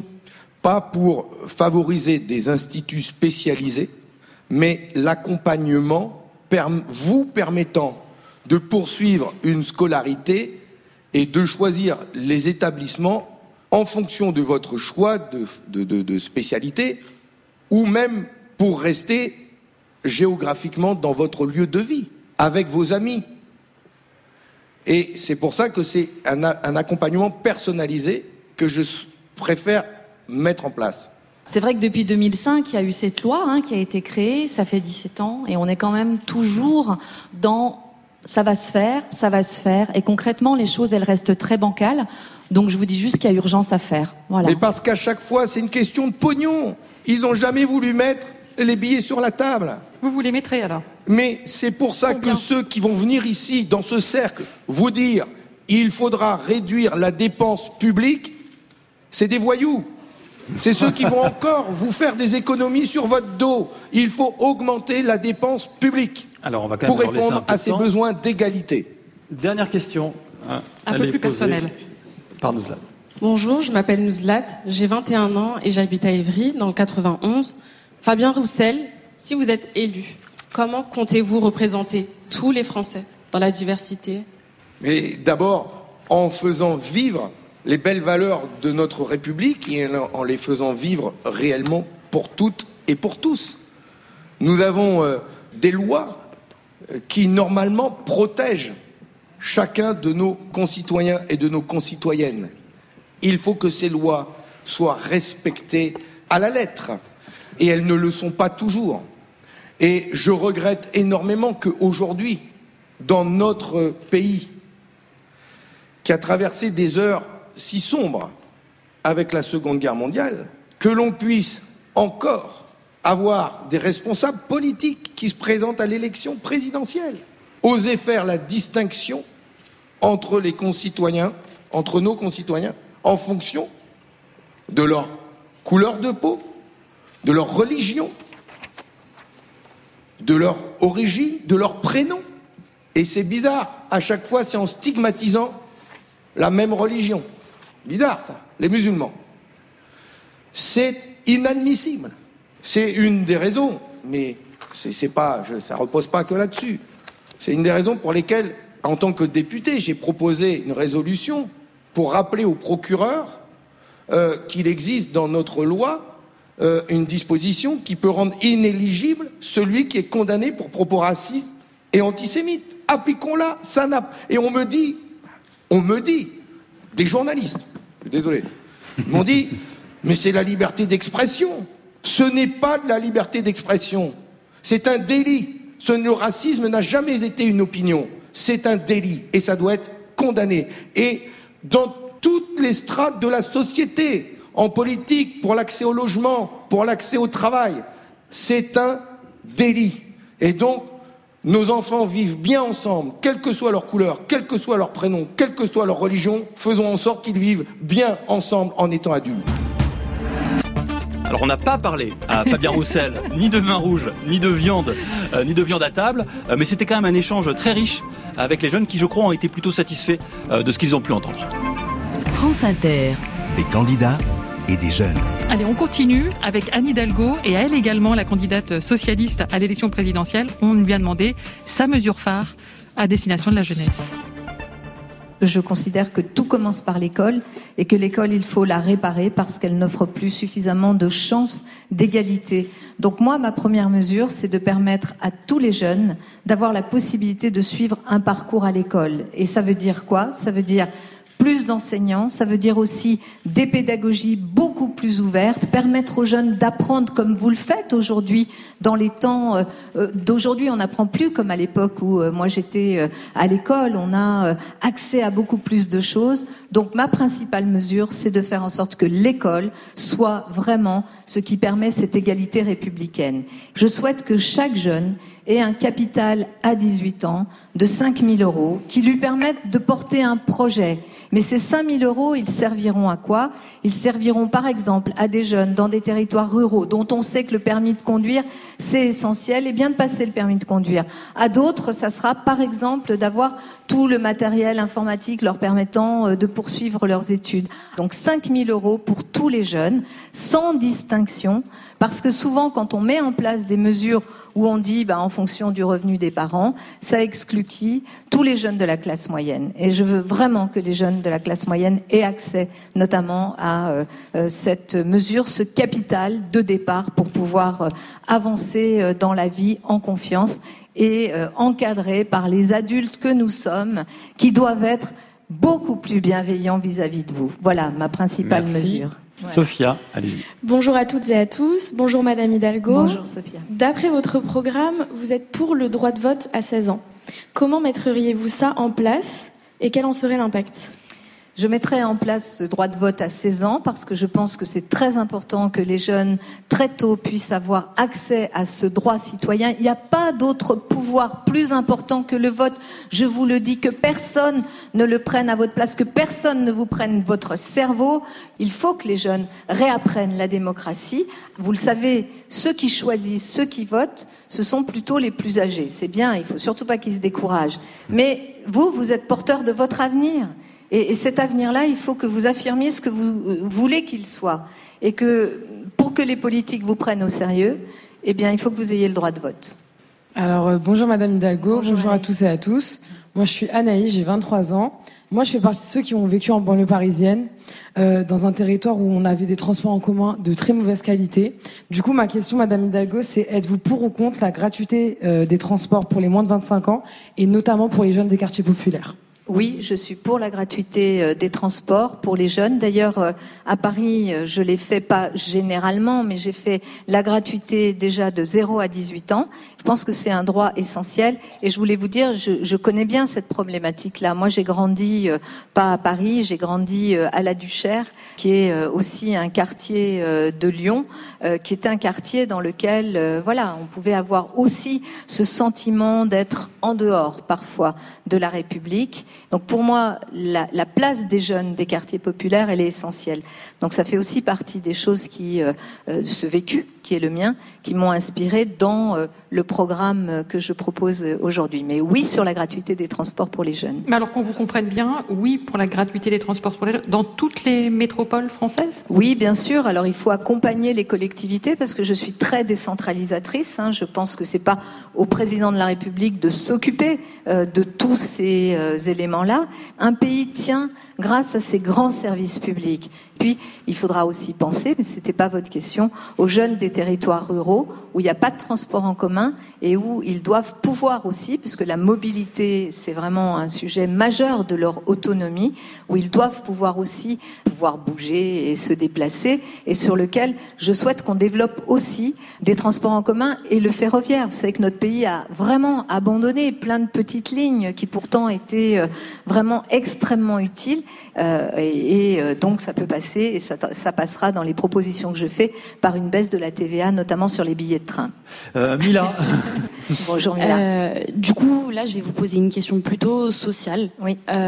donc, on sait que dans notre société, il y a des assez grandes fractures sociales entre les, les différents quartiers, les différentes villes, les, les, différents milieux sociaux, et que ça crée beaucoup d'inégalités. Euh, donc moi, ma question, c'est comment comptez-vous favoriser la mixité sociale, euh, notamment dans les quartiers populaires ou euh, au contraire dans les quartiers très favorisés? Bien sûr. Le pays est fracturé comme jamais. Et d'ailleurs, on le sait, quand un pays est très fragilisé et que les inégalités augmentent comme elles ont augmenté, notamment ces cinq dernières années, eh bien, qu'est-ce qui se passe? Ça déstabilise aussi tout notre système démocratique. Les gens doutent de la démocratie quand les inégalités sont beaucoup trop importantes. Comment faire? Des moyens, évidemment, remettre les moyens au bon endroit, plutôt que d'attendre du ruissellement, plutôt que de faire des cadeaux en supprimant l'ISF, ce qui a été fait ces cinq dernières années, il faut remettre les moyens pour que les services publics puissent jouer leur rôle pour garantir cette égalité et, cette égalité de destin qu'il faut donner, ces perspectives aux jeunes, c'est réparer l'école. Il faut réparer l'école. Mais il faut remettre aussi de l'autorité dans les quartiers avec la présence de la police, de la justice, de tous ceux qui permettent de vivre sereinement et pacifiquement. Ça veut dire une détermination absolue pour recoudre, retisser ces liens et retisser de l'égalité là où ces cinq dernières années ont été terribles. Mais Vous le savez, aujourd'hui, juste je finis là-dessus, pour un jeune d'un milieu populaire, il lui faudrait six générations pour euh, grimper euh, une hiérarchie sociale. Moi, je, je, viens de l'immigration, j'avais deux ans et demi quand je suis arrivée en France, mes parents ouvriers, grandis euh, à la Duchère, j'ai eu la chance grâce à l'école et aujourd'hui, ça n'est plus possible pour les enfants. Aujourd'hui, je ne pourrais plus avoir ce même parcours. Je ne serais pas là en train de vous parler en étant maire de Paris si je démarrais aujourd'hui. Et dernière chose, je pense que la transition écologique est un moteur incroyable, un moteur d'opportunités, justement, de créer de la valeur autrement, du travail, et qu'il faut s'appuyer là-dessus, mais que cette transition écologique, elle doit être juste. Ça ne peut pas être juste l'écologie. C'est une écologie juste que nous devons porter. Mais cette mixité sociale, soyons clairs, qu'elle aille dans, dans, un sens comme dans l'autre, elle passe par des quotas ou pas, par exemple? Est-ce que c'est une solution? elle, passe déjà, par exemple, par le respect de la loi SRU, euh, la loi Solidarité Renouvellement Urbain, qui est cette loi qui euh, fixe à 25% euh, de logements sociaux dans chaque commune l'obligation pour les maires. Et par exemple, dans ma proposition, si un maire ne fait pas ça, parce que vous avez plein de maires hein, qui vous disent « Ouh là là, je vais pas changer ma population hein, et donc ils ne le font pas. Eh bien moi je propose que lorsqu'ils ne le font pas, pour le coup l'État puisse reprendre cette compétence et faire à la place du maire. Parce que nous avons besoin, et, vous le savez que la question du logement est, un sujet majeur, du logement à des prix abordables. Donc il faut, ça passe par le logement, par l'habitat, par aussi, euh, bien sûr, l'aménagement du territoire. L'école, ça passe par une carte scolaire qui permette cette mixité. Ça passe par des moyens supplémentaires pour les écoles qui sont les écoles, entre guillemets, qui ont rencontré des problèmes ou qui sont à évitement. J'ai fait ça il y a quelques années à Paris sur un certain nombre d'écoles. J'ai regardé là où ça allait le plus mal. Et en mettant tout le monde, tout le monde en mode projet pour essayer justement de remettre cette égalité, ce plaisir d'apprendre, cette mixité qui est quelque chose de, de, très positif, bien sûr, la mixité. Parce que ceux qui essayent de vous faire croire que quand même on va être dans un monde fermé et qu'ils vont pouvoir, euh, je ne sais pas, euh, sauver le pays en mettant des murs partout, mais, mais ils vous racontent un monde qui n'existe pas, qui n'existera jamais. et, ils vous racontent un monde qui est un monde qu'on rejette profondément. Donc oui, de la mixité par des mesures très concrètes. Bonjour, euh, Madame Hidalgo. Euh, je m'appelle Adam, j'ai 18 ans et je suis étudiant à hum, l'Université de Cergy. Et ma question, c'est comment comptez-vous lutter contre la stigmatisation que subissent les musulmans en France de nos jours?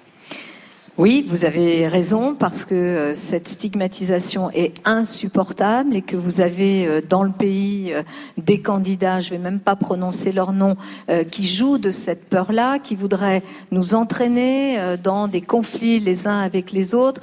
Il faut dire, redire, redire et que les politiques le disent parce que on a ce pouvoir-là de la parole et de l'action, qui est de dire que nos compatriotes qui sont de confession musulmane veulent pour euh, l'immense majorité d'entre eux, vivre tranquilles, qu'on leur foute la paix. Et la laïcité nous protège tous et doit protéger et protège aussi, évidemment, nos compatriotes de confession musulmane. Et on ne lutte qu'avec des mots ou on lutte autrement? Et on lutte aussi avec le droit. Je vais vous le dire. Je suis scandalisée, scandalisée qu'un candidat à l'élection présidentielle puisse se présenter voilà, devant nous, devant vous, avoir micro ouvert euh, euh, dans toutes les antennes, déverser sa haine, ses propos injurieux, racistes, négationnistes, sans que ça pose de problème à personne. Et même, il y a des gens qui sont en train de dire, ah quand même, ça serait tellement antidémocratique qu'il ait passé parrainage. Non, ce qui est antidémocratique, c'est ce qu'il dit. Et, mhm. et, je crois à l'état de droit. Je crois vraiment que c'est le droit qui doit nous permettre aussi en démocratie, de pouvoir défendre la démocratie. Une question de droit, justement, avec Blandine. Bonjour Madame. Bonjour.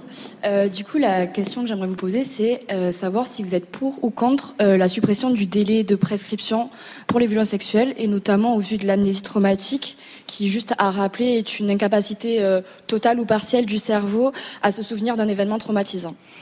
Oui, cette amnésie traumatique est un problème euh, terrible qui fait que euh, certaines personnes euh, ne peuvent pas faire valoir leurs droits. Donc je suis, et notamment pour ces questions de violence, de violence sur mineurs, de violence sexuelle sur les personnes, qu'il puisse y avoir de la part du droit une meilleure appréhension. Il y a quelque chose de positif qui s'est passé ces dernières années, notamment avec les mouvements comme MeToo, c'est la libération de la parole. Mais je pense qu'il faut aller beaucoup plus loin parce que cette, euh, amnésie traumatique, euh, on le sait, euh, elle, a empêché beaucoup de personnes de faire valoir leurs droits et donc aussi de réparer ce qu'il y avait de réparable dans le traumatisme et la violence qu'elles avaient subi. Vous n'avez pas vraiment répondu. Est-ce que ça veut dire aller jusqu'à la suppression? De la prescription Oui, je suis pour la suppression de la prescription. Léa C'est à toi. Ah, je suis énormément stressée. Mais non, tout va bien se passer. Non, non, Léa. On t'écoute avec plaisir. Ah, si, si, je suis énormément stre- stressée. Je bug dans tous les sens, c'est horrible. Mais euh, donc moi, je m'appelle Léa, j'ai 23 ans et j'habite à Meaux. Excusez-moi, je suis stressée. C'est parfait. Tout le monde est stressé. Moi aussi.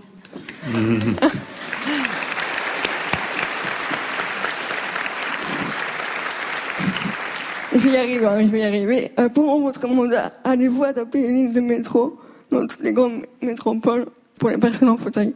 Parce que le handicap, c'est important. On est des personnes comme tout le monde et on a, on a envie de se regarder comme tout le monde.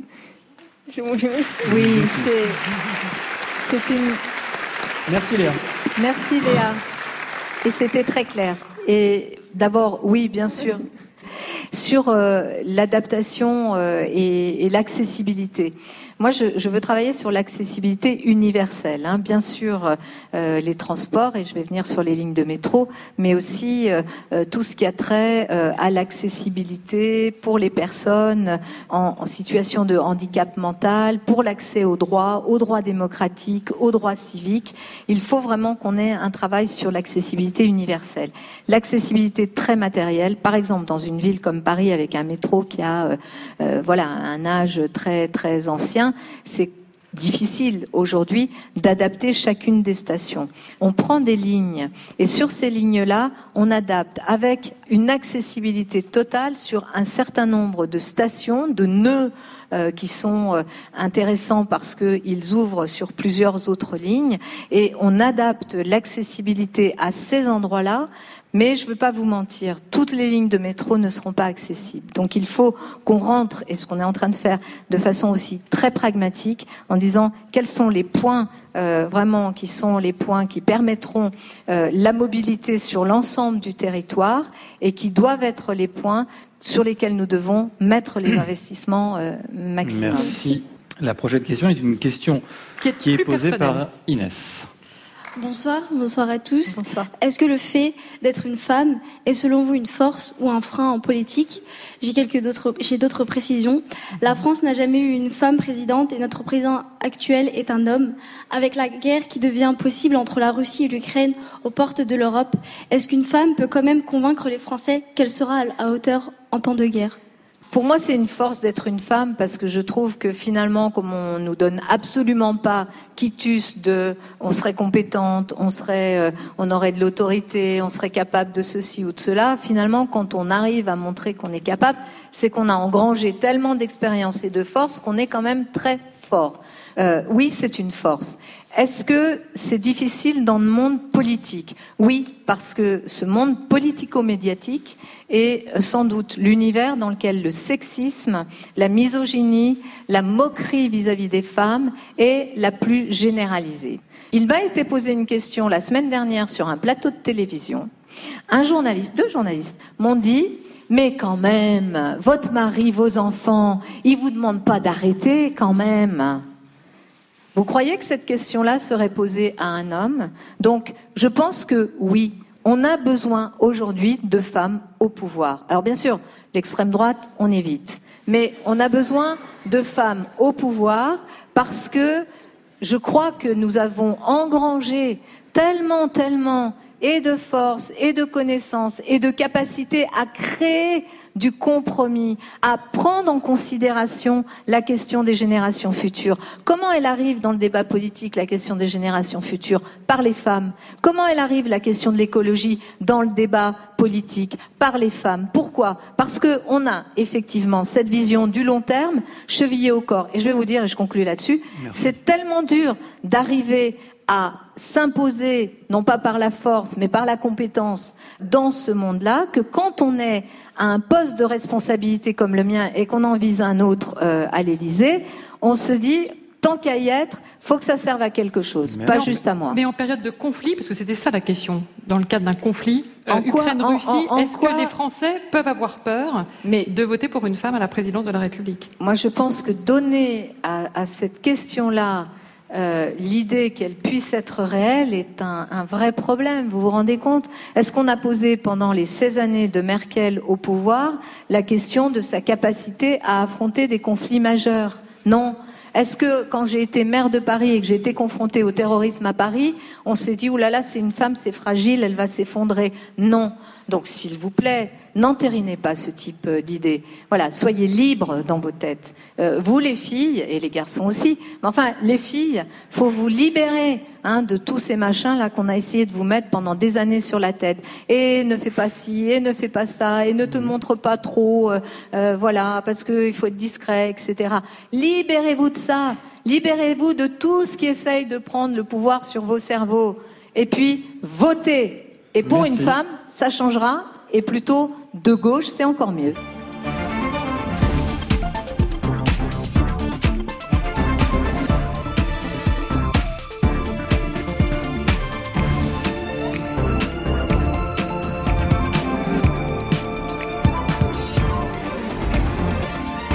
Alors, on va poursuivre, euh, Karine, cette rencontre entre les candidats et la jeunesse. Euh, il en reste combien à passer? Il en reste deux, Valérie Pécresse et Marine Le Pen. Mais ça, c'est après le journal.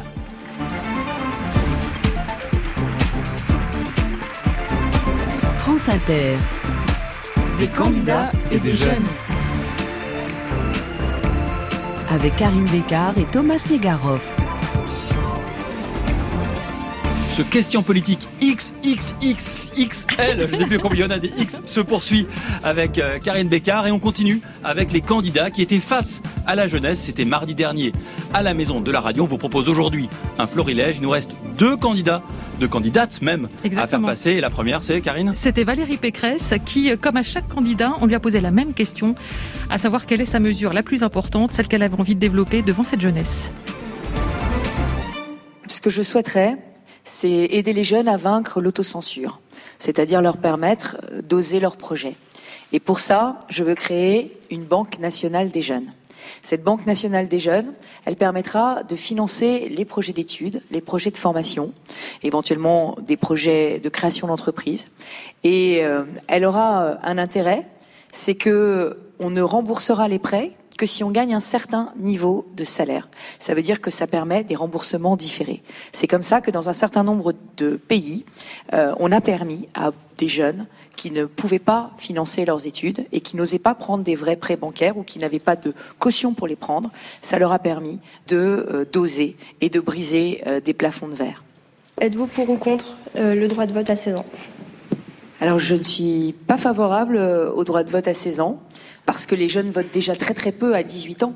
Et ce que je voudrais surtout, c'est lutter contre l'abstention des jeunes qui ont 18 ans, qui ont le droit de vote et qui votent pas. Et pour ça, ce que j'aimerais faire, c'est une grande consultation des jeunes quand je serai élue présidente de la République, une consultation qui aura lieu au niveau des départements, au niveau des régions et au niveau national sur les sujets qui les intéressent et qu'ils voudraient voir placés au cœur de ma présidence. Parce que je pense que si on les associe dès le début, si on les consulte, à ce moment-là, les jeunes se sentiront mobilisés et intéressés aux résultats de ma politique. Ce sera une consultation exclusivement pour les jeunes, je vous ai bien suivi. Hein, consultation pour les jeunes, mhm. pour les moins de 25 ans. 18-25 ans. Et s'ils se prononçaient pour le vote en faveur des. à partir de 16 ans, qu'est-ce que vous dites? Eh ben, Je dirais qu'on l'examine. Alors, moi, je un autre projet. Je veux faire un référendum d'initiative populaire. Euh, vous savez que je suis euh, du parti du général de Gaulle. Alors le parti du général de Gaulle, ça vous dit pas forcément grand-chose, mais euh, le général de Gaulle a voulu, dans la constitution de la France, qu'il y ait des référendums. Et aujourd'hui, le référendum, il est de l'initiative du président de la République. Il peut aussi être d'initiative partagée avec des parlementaires qui le demandent. Moi, je voudrais qu'on puisse faire un vrai référendum d'initiative populaire qui puisse partir de la population alors il faudrait se mettre d'accord sur combien de personnes doivent le demander. Et ensuite, si euh, il remplit les conditions euh, qui sont fixées par le Parlement, eh bien à ce moment-là, ça pourrait devenir une loi présentée au Parlement. Comme ça, les jeunes pourraient, dans le cadre de ce référendum d'initiative populaire, présenter des projets qui leur tiennent à cœur. Bonjour, je m'appelle Christiane, j'ai 20 ans. Euh, je suis lauréate de l'Institut de l'engagement et engagée dans une association qui s'appelle Cité des chances, qui vise à démocratiser l'engagement citoyen chez les jeunes de quartiers populaires. Donc, en ce sens, ma question, c'est de savoir comment comptez-vous euh, améliorer la participation de tous les jeunes au euh, débat démocratique. Et quand je dis tous les jeunes, je pense spécialement aux jeunes des quartiers populaires. Alors, au débat démocratique ou à l'engagement civique au sens large? Parce que il y a déjà, il y a déjà le service civique. En fait, l'idée, c'est de nous inclure euh, dans le débat démocratique et de construire les politiques publiques qui nous concernent avec nous, au lieu de parler sur nous sans nous, justement. Alors, justement, ce que je disais, c'est que je voulais faire des consultations des jeunes en arrivant, des consultations départementales, des consultations régionales et consultations nationales avec tous les jeunes qui pourraient être consultés sur les projets qui les concernent, le logement, l'école, la formation, l'emploi, les stages, tous les sujets, la santé, tous les sujets qui vous concernent, pour vous demander votre avis, vous demander comment vous, vous verriez les choses, pour vous placer vraiment au cœur, au cœur de la politique. Alors ça vaut pour les jeunes des quartiers, ça vaut aussi pour les jeunes des territoires ruraux qui de temps en temps se sentent pas non plus très écoutés parce qu'ils ont l'impression qu'ils sont un peu euh, dans leur village, un peu loin loin des yeux, loin du cœur. Donc il faut que tous les jeunes puissent s'exprimer. Et évidemment, ce sera une consultation numérique avec des contributions. Comme ça, vous pourrez faire entendre votre voix. Dans les villes, il y a de plus en plus de conseils de quartier et de conseils municipaux jeunes qui permettent aussi aux jeunes de faire entendre leur voix de manière, euh, euh, j'allais dire, un peu, un peu plus forte. Et puis pour l'engagement, mais je ne sais pas si c'est le sujet de la question, l'engagement, moi je voudrais augmenter de, de 50% le nombre de services civiques. Parce que je pense que c'est très important que les jeunes qui ont envie de s'engager puissent le faire et puissent être rémunérés, prendre un temps pour le faire. Il y a beaucoup de pays qui encouragent l'engagement civique des jeunes. Moi j'aimerais le faire aussi.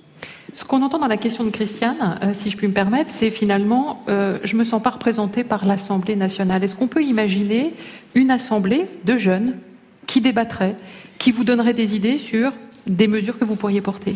Alors c'est vrai que dans les conseils euh, régionaux, dans les régions, il y a des conseils régionaux jeunes. Et effectivement, on fait, on a en fait autant de conseillers régionaux que de conseillers régionaux jeunes. Et les conseillers régionaux jeunes, moi, je leur demande de me proposer des délibérations, des idées. C'est comme ça qu'est né euh, le projet de faire euh, des distributeurs de, protection périodique gratuits, gratuite pour toutes les filles dans tous les lycées d'Île-de-France. On a installé des distributeurs dans tous les lycées d'Île-de-France. Je crois qu'on a été euh, vraiment la, première collectivité à le faire et c'est une idée qui est venue du Conseil régional des jeunes. De la même façon, c'est les jeunes qui ont aussi imaginé de faire des stages de troisième spécial JO, Jeux olympiques pour former euh, les jeunes au métier du sport, au métier de l'accueil, parce qu'on va avoir les Jeux Olympiques en 2024. Ça va être, vous allez être la génération 2024. Et l'idée, c'était d'associer plus les élèves de troisième à cette formidable opportunité de devenir une nation sportive. Donc, euh, quels sont les métiers du sport Quels sont les métiers du tourisme Quels sont les métiers de l'accueil Tous les métiers qui vont être mobilisés pour les JO et qui peuvent euh, être utiles pour vous à connaître, puisque vous allez peut-être vous orienter vers ces métiers d'ici 2024. Donc, on a, on a essayé de travailler avec ce Conseil régional jeune. Imaginez une assemblée nationale jeune, mmh. c'est plus osé.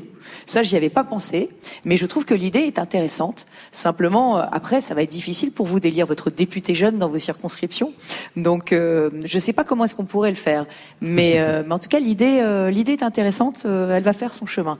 Il y a déjà un parlement des enfants, vous savez, qui siège tous les ans, où les, les élèves, je crois que c'est les élèves de CM2, qui veulent concourir, des délègues gagnent des concours. Et dans chaque département, il y en a, il y en a un ou deux qui viennent à l'Assemblée nationale jouer le rôle des députés pour apprendre comment ça fonctionne. Mais je retiens l'idée, je, je, vais la faire euh, prospérer. Voilà. C'est une bonne idée. Voilà Karine, qui est conseillère de, de Valérie Pécresse. Bah oui. Non, non, mais il n'y a pas de... Il n'y a, pas de mauvaise euh, proposition. Il n'y a pas de mauvaise rencontre. Vous avez bien raison. Il se passe quelque chose. Christelle. Bonjour, je m'appelle euh, Christelle, j'ai 16 ans. Je fais partie de l'association Campus. Et ma question et euh, si vous avez une mesure prioritaire à mettre en place concernant l'égalité homme-femme, laquelle serait-elle? Alors, concernant l'égalité homme-femme, une euh, mesure. Une seule. Mm. Prioritaire, oui. La prioritaire, c'est l'égalité des salaires. C'est l'égalité des salaires, parce qu'aujourd'hui, on voit qu'il y a encore trop d'inégalités salariales. Alors, c'est plus subtil qu'avant. Avant, c'était vraiment euh, à poste égal, on avait vraiment des grosses, grosses différences. Aujourd'hui, il y en a encore, mais c'est plus subtil.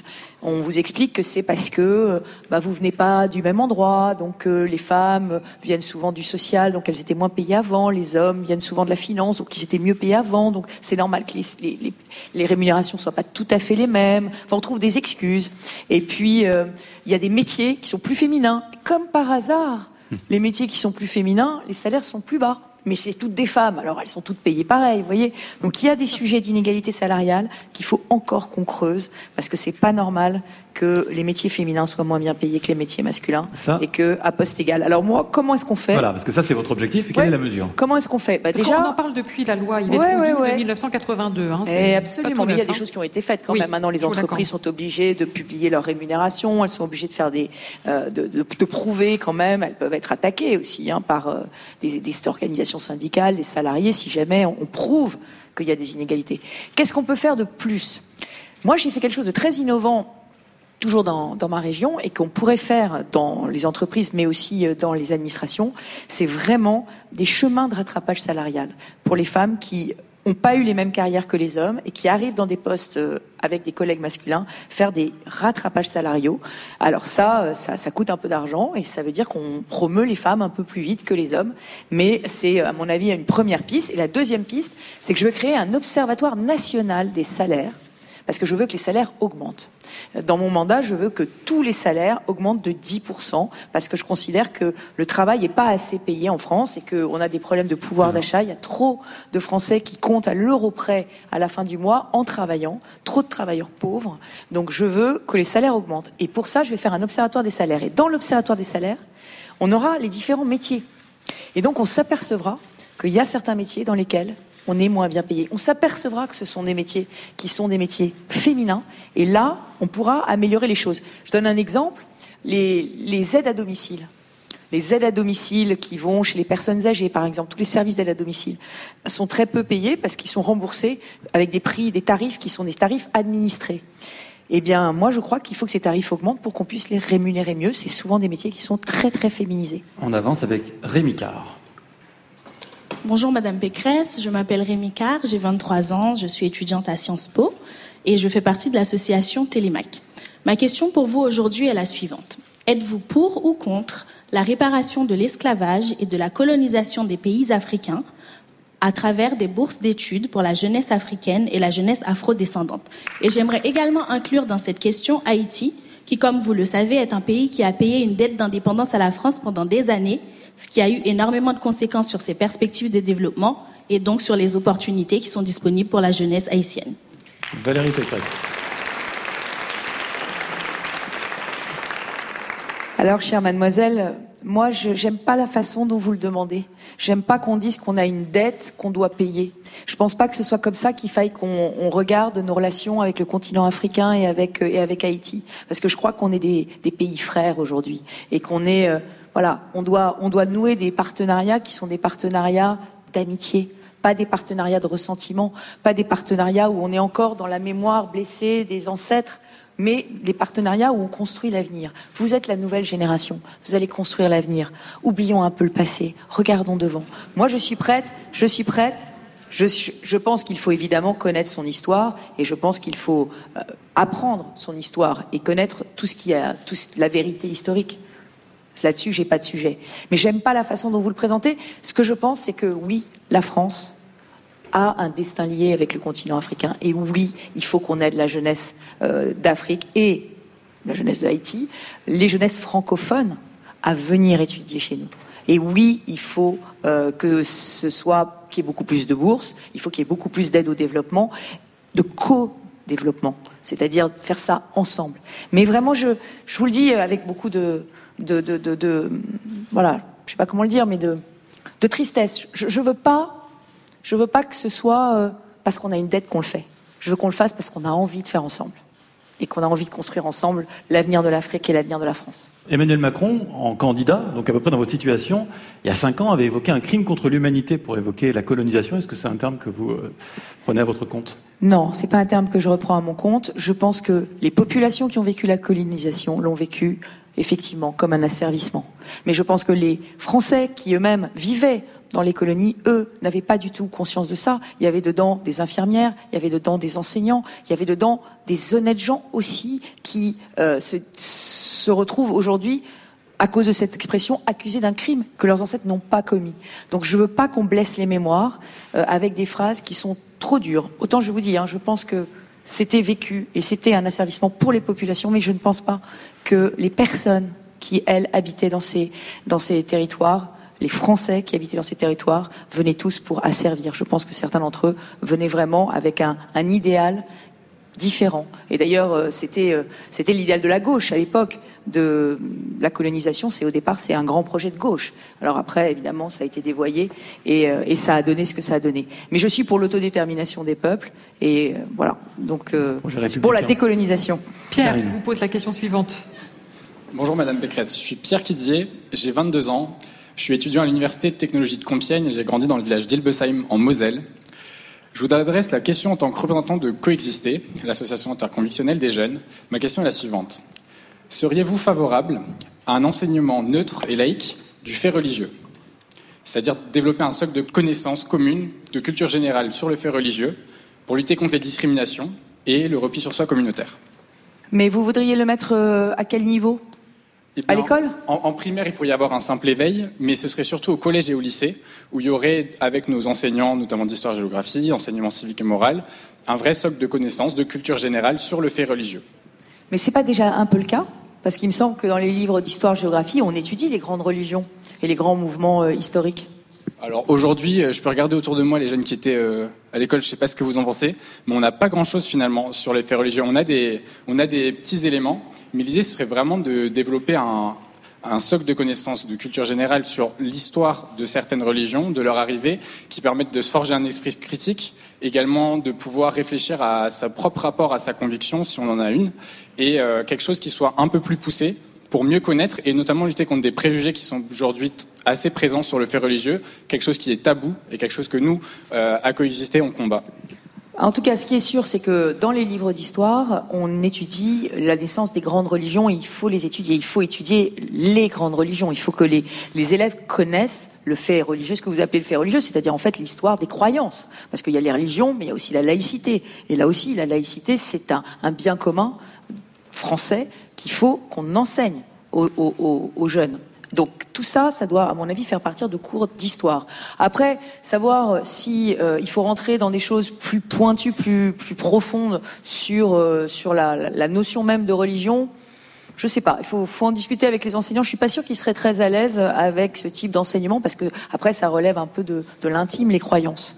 Donc c'est un peu difficile, peut-être. Enfin, je je sais pas. Je pense que ça doit être dans les livres d'histoire et ça doit être euh, l'histoire, effectivement, des grandes religions, les connaître, apprendre à les connaître, savoir euh, ce qu'il y a derrière, quels sont les, les, les moteurs, essayer de, de, dépassionner les débats, de les, de les rendre plus, euh, plus, euh, j'allais dire, qu'elles fassent moins peur, que, que, que les, qu'on se connaisse mieux.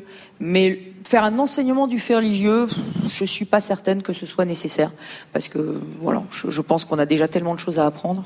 Je précise que c'est effectivement quelques heures d'enseignement en cinquième.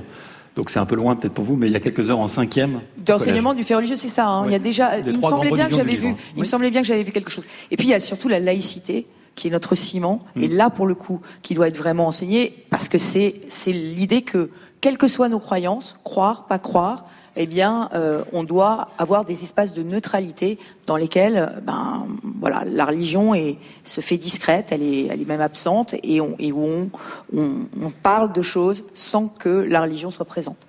Je m'appelle Adam, j'ai 22 ans, je suis réfugié syrien et j'habite à Lille. Et je fais partie de l'Académie des- de la participation de réfugiés qui vise à favoriser la participation des personnes réfugiées dans les politiques qui les concernent. Madame Pécresse, aujourd'hui, les demandeurs d'asile n'ont pas le droit au travail en France. Ils dépendent entièrement des aides de l'État pendant toute la procédure, alors que même ils ont des compétences et même ils seraient capables pour travailler. Et euh, une fois présidente, est-ce que vous seriez prête à accorder le droit de travail aux personnes, aux demandeurs d'asile, de la réception de leurs euh, demandes? Alors moi, ce que je voudrais surtout, c'est que les demandes soient traitées dans le délai d'un mois. Donc euh, ça changerait tout. Si les demandes de- d'asile étaient traitées dans le délai d'un mois, à ce moment-là, vous pourriez travailler tout de suite parce que vous seriez tout de suite avec vos papiers et tout de suite avec euh, avec le droit, le permis de travail. Aujourd'hui, c'est juste pas possible la situation. Avoir des mois, des mois, des mois à attendre en étant entre deux, des années, parfois même des années, avec les recours, sans pouvoir travailler, c'est pas une situation.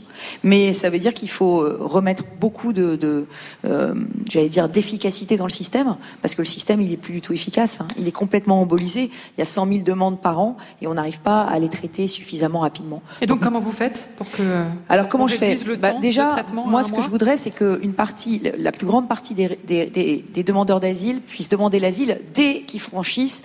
Alors, en Syrie, il n'y a pas d'ambassade française, mais dès que vous franchissez une frontière, que vous puissiez aller demander l'asile par exemple, dans le pays, dans le pays suivant sur votre chemin, sur votre route. Donc, euh, en fait, les demandes d'asile, elles soient faites avant qu'on arrive en France. Ça, c'est pour accélérer le système ou juste pour bah, C'est pour accélérer, c'est pour accélérer le système parce que du coup, ça pourrait être traité dans les ambassades des pays, euh, des pays tiers.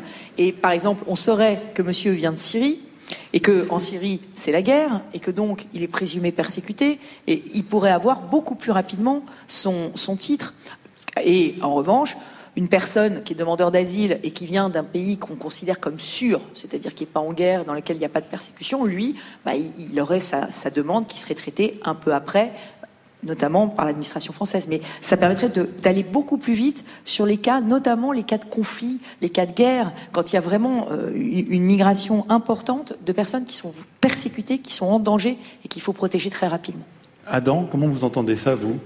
Vous en pensez quoi de cette proposition de demander l'asile dans le pays dans lequel vous entrez en premier dans, enfin, dans l'ambassade, en fait, dans l'ambassade de France à l'étranger, dès que vous envoyez une, vous pouvez demander tout de suite pour pouvoir accélérer encore les procédures. Je pense que ça peut être utile, mais euh, la majorité enfin, des demandeurs d'asile, je ne pense pas qu'ils viennent forcément de, des pays qui sont en situation de conflit.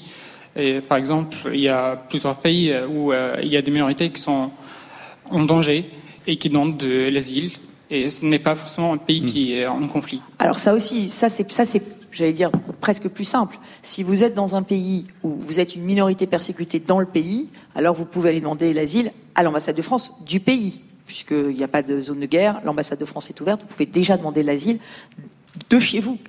Et donc ça, ça rend encore plus, enfin ça peut être encore plus facile et encore plus rapide. Alors on avance avec. Et l'ambassade sait que vous êtes membre de cette minorité persécutée, donc elle peut aussi hmm. vous donner le, titre d'asile plus vite. C'est un nouveau système complet à mettre en place, mais je pense que ça permettrait d'aller plus vite et de traiter mieux les demandes. Ça vous permet de refuser certains étrangers euh, dont vous considérez qu'ils n'ont pas à venir jusqu'en France aussi ça? Ah bah, ça, permet, ça permet aussi aux faux demandeurs d'asile, c'est-à-dire ceux qui ne sont pas persécutés chez eux, bah, de ne pas avoir euh, leur papier, effectivement, parce que l'ambassade dira vous n'êtes pas une minorité persécutée, vous n'êtes pas persécuté dans votre pays. Ce sont de vrais demandeurs d'asile.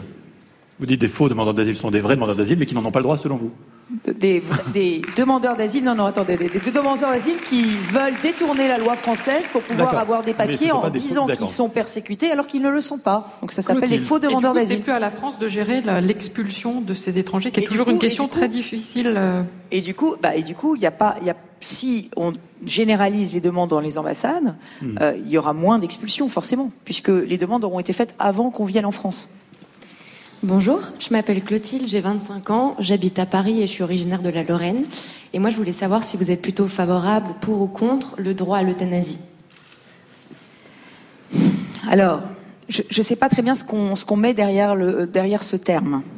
Moi, ce, à quoi je suis très favorable, c'est euh, une loi qui a été votée et qui n'est pas du tout appliquée, qui s'appelle la loi Claes-Leonetti.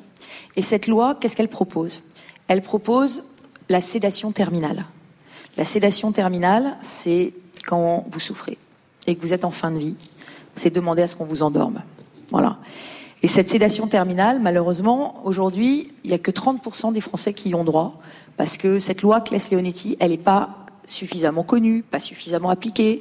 Euh, il n'y a pas assez de centres de ce qu'on appelle soins palliatifs. Euh, voilà. Et si vous habitez en plus euh, à la campagne, loin des villes, ou si vous habitez dans un quartier populaire, et eh bien vous, finalement vous n'y avez pas accès. Donc moi, ce que je veux déjà, en premier, c'est que cette loi sur la sédation terminale, qui permettrait dans 80, 90% des cas aux Français de partir sans souffrir, de partir doucement. Et surtout si on va jusqu'au bout, de partir chez eux et pas à l'hôpital, parce qu'on pourrait aussi imaginer que ces soins palliatifs, on les amène à domicile. Ça commence à se faire dans certains territoires. Donc pouvoir avoir cette, fin douce, qui est aujourd'hui dans la loi, et c'est totalement inégalitaire, elle n'est pas appliquée pour tous. elle est appliquée que pour un certain nombre de personnes privilégiées. Donc je voudrais déjà commencer par ça. Ensuite, euh, il y a la question euh, de, l'assistance au suicide.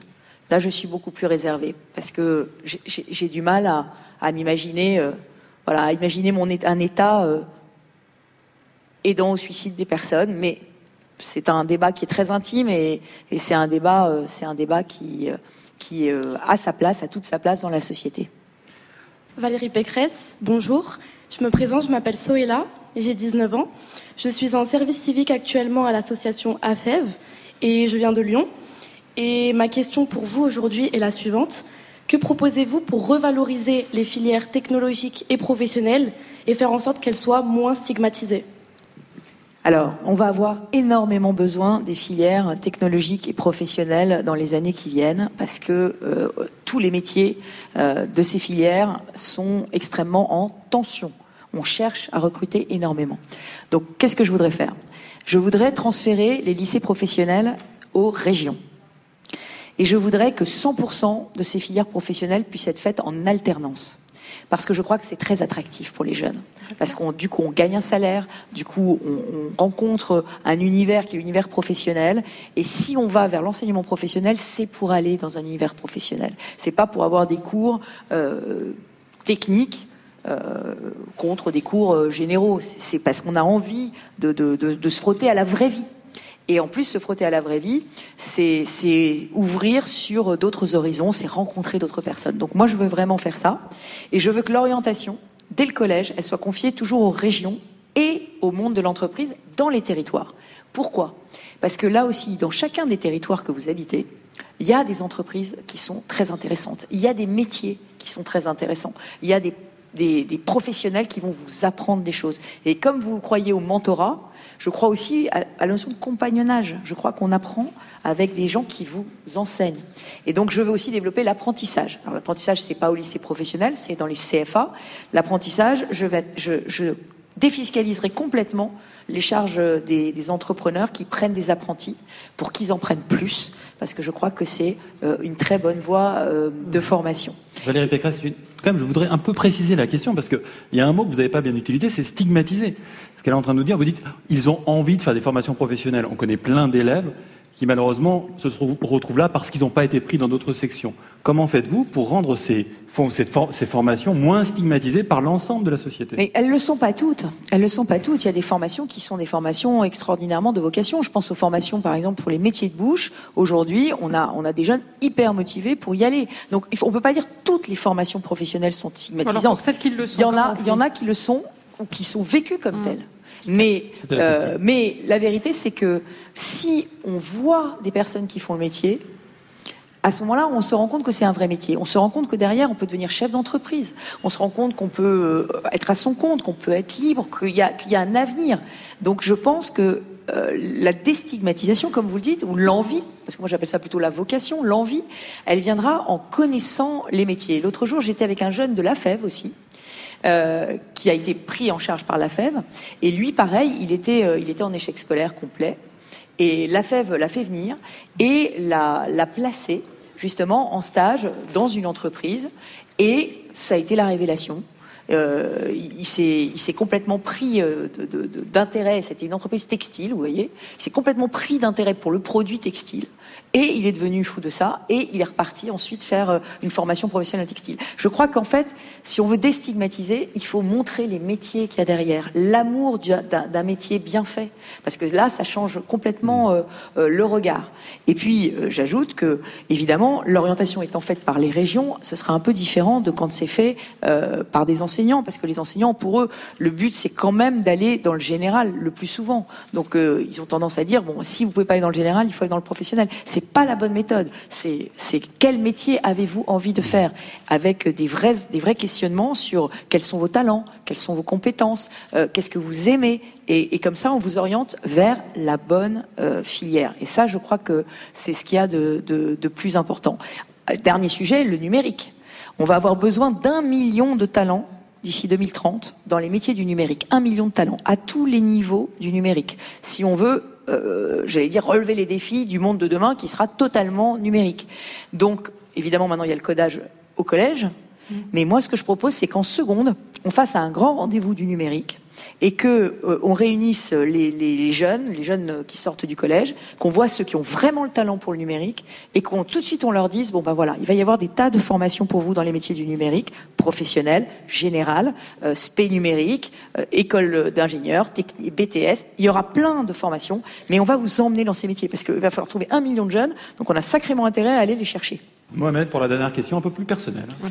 Bonjour à tous, bonjour madame. Bonjour. Je m'appelle Mohamed, j'ai 19 ans. Je fais partie de l'association Parents par mille. Euh, J'habite à Paris. Ma question est la suivante. Qu'est-ce qui vous a le plus déçu dans votre vie politique? Qu'est-ce qui m'a le plus déçu? Bah, C'est le temps qu'on met pour que, pour, que, pour que ça arrive. Le temps. Euh, à chaque fois qu'on a une bonne idée, on voudrait la réaliser, on voudrait que ça se passe vite. Et puis, euh, et puis en fait, ça met des années, des années, des années. Je vous donne un exemple. Quand j'étais ministre des universités, j'ai fait un plan qui s'appelait le plan campus. On a mis 5 milliards d'euros pour faire des chambres étudiantes, des universités neuves, des campus neufs pour les étudiants. Eh bien, euh, le ministre d'après, euh, enfin, plus exactement, euh, mes, mes, mes adversaires socialistes m'ont dit c'est super sympa ton plan campus, c'est nous qu'allons les inaugurer. Eh ben non, pas du tout, pas du tout. C'est pas eux qui les ont inaugurés, c'est encore les successeurs. Ça a mis dix ans à sortir de terre. C'est pas normal. C'est pas normal qu'en France, à chaque fois qu'on fait un beau projet, ça mette dix ans. Et ça, c'est un vrai sujet pour vous les jeunes. Il faut que ça aille beaucoup plus vite. Si vous voulez changer le monde, si vous voulez changer la planète, si vous voulez changer la France, il faut que on, on, enlève toutes ces normes, toutes ces règles qui sont trop bureaucratiques, toutes ces procédures. il faut que ça aille beaucoup plus vite. Ça, c'est des idées qui vous ont déçu. Est-ce qu'il y a des gens qui vous ont déçu en politique ah. Allez. Ouais, mais ça, c'est très intime. Oh, rien n'est intime quand on est candidate à la présidence de la République. Euh, des gens qui m'ont déçu. Euh, oh, oui, on est toujours déçu par les gens qui trahissent hein, et qui servent leurs ambitions au lieu de servir leurs convictions. On va dire ça comme ça. on va dire ça comme ça. Des candidats et des jeunes. Avec Karine Bécard et Thomas Negaroff. Valérie Pécresse sort de scène, entrée de Marine Le Pen, la dernière des candidates, la candidate Rassemblement national à cette élection présidentielle. Et on lui a demandé sa mesure phare. Vous le savez déjà parce que j'en ai beaucoup parlé dans cette campagne présidentielle. Euh, j'ai fait de la jeunesse euh, une priorité et euh, j'ai conçu dans mon projet beaucoup de solutions concrètes pour pouvoir vous aider, vous tous, à démarrer dans les meilleures conditions dans la vie. Euh, peut-être euh, ma mesure prioritaire, enfin celle qui peut-être me différencie euh, beaucoup des autres, c'est l'exonération de l'impôt sur le revenu des moins de 30 ans, c'est-à-dire qu'avant 30 ans, tous les jeunes qui travailleront ne paieront pas d'impôt sur le revenu. Je l'ai d'ailleurs associé également à une exonération de l'impôt sur les sociétés pour les jeunes euh, de moins de 30 ans qui montrait euh, une société en France. Je pense que c'est le meilleur moyen de vous mettre euh, le pied à l'étrier, de vous faire profiter du travail qui est le vôtre et de vous permettre aussi de vous lancer dans la vie dans des conditions facilitées par rapport à ce qui existe actuellement. J'ai préféré cette disposition-là plutôt que l'aide financière que certains candidats euh, souhaitent euh, apporter aux jeunes en, capital en démarrage euh, de votre vie professionnelle. Mon objectif étant, et on le retrouvera de ma réforme des retraites jusqu'aux aides que j'apporte aux apprentis, aux, aux, étudiants qui travaillent, mais également aux alternants. Ce que je souhaite, c'est augmenter le taux d'activité des jeunes dans notre pays parce que ce taux d'activité est très bas, est trop bas. Bonjour Madame Le Pen. Bonjour. Je m'appelle Eva, j'ai 21 ans. Je suis originaire des Vosges et j'étudie à Paris. Êtes-vous pour ou contre le droit de vote des jeunes à partir de 16 ans? Euh, je ne suis pas euh, fondamentalement opposé à cette mesure, j'y vois pas véritablement d'intérêt. Euh, je comprends bien, parce que j'ai été jeune avant vous, que quand on a 16 ans, on a envie de participer à la vie démocratique et c'est ennuyeux d'être obligé d'attendre deux ans de plus.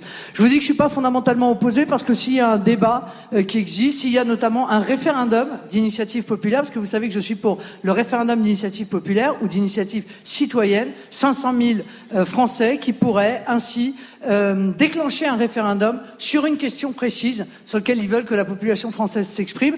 Euh, euh, évidemment, euh, je laisserai le soin au peuple français d'en décider, mais je suis pas sûr que ce soit l'urgence, pour être tout à fait honnête, aujourd'hui. L'urgence d'ailleurs aujourd'hui, c'est que les jeunes aillent voter. Or, euh, les jeunes à 18 ans ne vont pas voter. Euh, bien souvent, à 19 ans, ils, vont très peu voter également. Donc, ce que je voudrais, moi, c'est vous convaincre d'aller voter. Et au passage, je vous indique, si tant est que quelqu'un ait oublié, que le délai pour s'inscrire sur la liste électorale, c'est euh, jusqu'au 4 mars. Donc, euh, normalement, c'est automatique. Mais si pour certains d'entre vous, ça n'a pas été fait, surtout, courez pour vous inscrire. Parce que vous avez vu ce que souvent, vous savez, les jeunes disent mais en fait, le président de la République, tout ça, c'est loin, ça nous concerne pas vraiment. Euh, là, vous venez de vivre deux ans, deux ans de crise sanitaire, où des décisions ont été prises, des décisions qui ont eu un impact direct sur vous, sur euh, votre capacité à étudier, sur euh, vos petits boulots, euh, sur votre capacité à avoir une vie sociale, sur la précarité parfois qui a été la conséquence de ces décisions, sur votre vie sociale, sur le fait d'aller en boîte de nuit ou de rencontrer vos amis. Donc là, vous avez pu voir vraiment toucher du doigt ce que peut avoir comme conséquence un vote, c'est-à-dire les décisions qui peuvent être prises et les conséquences que ça peut avoir sur votre vie quotidienne. Bonjour. Bonjour. Bonjour, je me présente, je m'appelle Bilal, j'ai 19 ans, j'habite à Paris. Et ma question est la suivante. Pourquoi est- est-il si compliqué de trouver une alternance ou un emploi en France quand on a un prénom à consonance étrangère? Que proposez-vous pour lutter contre la discrimination à l'embauche? Alors, pardon Milan, mais moi je pense que c'est très compliqué pour tout le monde en réalité. Euh, euh, c'est très difficile pour tout le monde. C'est difficile pour tout le monde parce qu'il y a beaucoup d'entreprises euh, qui ne sont pas incitées à prendre des apprentis ou à prendre des alternants. Et puis, il faut quand même dire les choses, et vous le savez très bien, ça fait quand même 40 ans, et il y a encore des traces importantes que on explique que les contrats de professionnalisation, que l'apprentissage, notamment dans le- les, les travaux manuels, eh bien c'est dévalorisé. C'est une voie de garage. Euh, euh, on envoie les jeunes faire cela, nous a-t-on expliqué pendant des décennies, parce que, euh, eh bien, ils n'ont pas euh, ni le goût, ni l'envie, euh, ni, euh, nous dit-on, la capacité d'aller faire des études en université. Moi, je suis absolument opposé à cette vision. Cette dévalorisation, elle est inadmissible, elle est stupide, et en plus, elle ne permet pas à des jeunes qui ont envie d'entrer plus rapidement que d'autres dans le, euh, sur le marché du travail de le faire. Je vous signale qu'en Allemagne, les apprentis et les alternants, c'est un euh, morceau très important euh, de, des études, beaucoup plus important que chez nous en France. C'est pour ça que euh, j'ai mis en place une aide spécifique pour les alternants et les apprentis, c'est-à-dire que euh, les apprentis et les alternants toucheront 230 euros de plus que ce qu'ils touchent actuellement par mois. Marine Le Pen, je vous coupe parce que Pardon. je crois que la question de Bella n'était pas vraiment sur l'alternance, mais mais, je- je davantage veux- sur, la, sur la stigmatisation que peuvent subir des jeunes dont les prénoms sont de Oui, étrangère. Vous avez dit moi- au début, ce n'est pas vous un savez, problème. je- moi, vous savez, j'ai regardé les études qui ont été faites. hein. Euh, à un moment donné, la- ils ont mis en place les CV anonymes. Vous vous souvenez de cela Oui, bien sûr. Ils avaient mis en place les CV anonymes pour lutter contre la discrimination. C'était assez révélateur quand même. Il y a encore une étude qui a été publiée très Bah, récemment. écoutez, sur moi, l'étude que j'avais vue, qui avait été publiée, démontrait qu'en réalité, les CV anonymes euh, permettaient moins de faire travailler des gens qui étaient d'origine étrangère que lorsque le CV n'était pas anonyme. Donc, vous voyez que le moins qu'on puisse dire, c'est que ça n'avait pas été une grande, euh, euh, un grand succès. En tout cas, Bilal, ce que j'ai envie de vous dire, c'est que moi, la discrimination, je la supporte pas. Et je vais vous dire pourquoi je la supporte pas, parce que je l'ai vécu, moi. Moi, je me suis appelé Le Pen toute ma vie. Et ben, ça peut peut-être vous faire sourire, mais je peux vous dire que s'appeler Le Pen quand on a 6 ans, 8 ans, euh, 12 ans ou 15 ans, c'était extrêmement difficile. Surtout que euh, le monde était peut-être beaucoup plus politisé qu'il ne l'est aujourd'hui. Et moi, on m'a fait payer le fait, voyez-vous, de m'appeler euh, Le Pen. Les gens qui ne votaient à gauche, par exemple, eh bien, me l'ont fait payer. Donc, euh, j'ai une détestation absolue de la discrimination. Donc toutes les discriminations qui sont avérées et qui sont liées à la couleur de la peau, à la religion, au prénom, me trouveront sur leur chemin. Ça, c'est une certitude. Et comment? Mais je connais beaucoup, mais pardon, je connais beaucoup, d'en- mais parce que, bah comment En les dénonçant. Comment voulez-vous qu'on fasse? Donc devant la justice. Bon, Concrètement, bien sûr, comment? bien sûr, ce sont encore une fois des euh, choses qui doivent être condamnées parce qu'elles sont condamnables. Mais moi, je vous le dis, en matière de, euh, euh, de, de CV, par exemple, de CV anonyme, pour l'instant, les résultats qui ont été, euh, euh, qui sont sortis de ces tentatives, en fait, n'ont pas fonctionné. Et je vais vous dire pourquoi. On a interrogé d'ailleurs les chefs d'entreprise, on leur a dit, mais comment se fait-il que le CV n'étant pas anonyme, en réalité, vous avez pris des gens que vous n'auriez pas pris avec un CV anonyme? Eh bien, ils ont dit, parce que moi je trouve que des jeunes qui viennent de banlieues qui sont difficiles, j'ai envie de leur donner leur chance.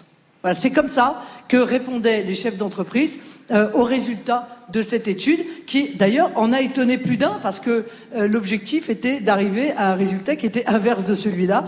Euh, moi, je crois à nos, à nos chefs d'entreprise. Je crois qu'ils donneront euh, leur chance à tous les jeunes, mais pour peu, encore une fois, que l'environnement économique leur permette aussi de le faire. Parce que fondamentalement, c'est ça le problème majeur. Et c'est ça le rôle qui est celui du président de la République. C'est aussi de mettre en place un, un écosystème économique qui permette à l'ensemble des jeunes de trouver leur voie. Voilà, et d'avoir, à l'issue de leur formation, un emploi, et si possible un emploi bien rémunéré, ce qui, le moins qu'on puisse dire, n'est pas le cas partout. Mais là, vous avez envie de rebondir. Oui, concrètement, qu'est-ce que vous voulez changer euh, Quelles sont vos solutions face à ça? Face à la discrimination? Dans le monde du travail et dans la vie de tous les jours. Mais encore une fois, encore faudrait-il qu'on ait euh, des démonstrations précises que les gens qui sont au chômage le sont plus parce qu'ils ont un prénom d'origine étrangère ou parce qu'ils sont d'origine étrangère. Pour l'instant, ça n'est pas le cas. Le problème, c'est que vous êtes confronté au chômage de masse. Quel que soit votre prénom, quel que soit l'endroit d'où vous venez, vous êtes confronté au chômage de masse. Et c'est cela qu'il faut, contre lequel il faut lutter. Il faut recréer de la croissance dans notre pays, il faut recréer de l'emploi dans notre pays, il faut recréer des filières qui soient différentes les unes des autres pour que chacun puisse trouver, encore une fois, son parcours. Il faut que ces filières soient pas définitives. C'est-à-dire que si par exemple vous décidez de partir en alternance ou en apprentissage et que vous voulez revenir dans le régime général, il faut que vous puissiez le faire. C'est tout cela qu'il faut fluidifier pour permettre aux jeunes de trouver leur voie. Question de Maël. Bonjour, euh, je m'appelle Maël, euh, j'ai 23 ans et je viens d'un territoire qui s'appelle les Mauges euh, au sud du Maine-et-Loire. Et c'est un territoire qui est assez rural. Et je voulais savoir si les territoires ruraux, ils pouvaient être un lieu d'accueil, en tout cas des terres d'accueil euh, notamment pour les demandeurs d'asile, et si ça pouvait être une chance euh, pour, les, pour les territoires ruraux de, redynamiser les, euh, grâce aux demandeurs d'asile? Non, pas du tout. je, vous savez, j'ai défendu une politique, une politique de ce que j'ai appelé la démétropolisation, c'est-à-dire qu'aujourd'hui, les grandes métropoles aspirent l'ensemble des finances, des pouvoirs politiques, du pouvoir économique. Il faut rééquilibrer nos territoires, parce que beaucoup de nos petites villes et de nos villes moyennes sont en train euh, de mourir.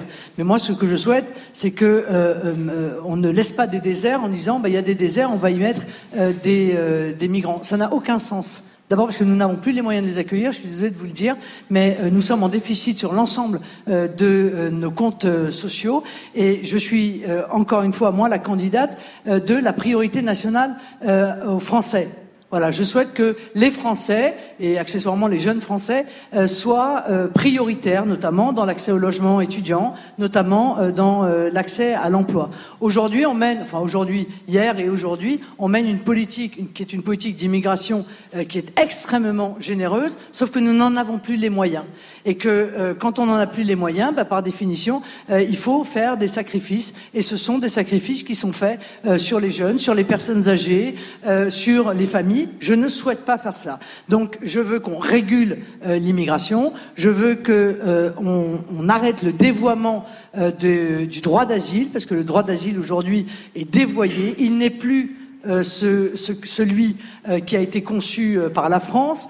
il est devenu une nouvelle filière d'immigration. Je ne le souhaite pas. Voilà, je, vous le dis clairement. Enfin, c'est pas non plus, je pense, euh, euh, personne va tomber de sa chaise en entendant ça.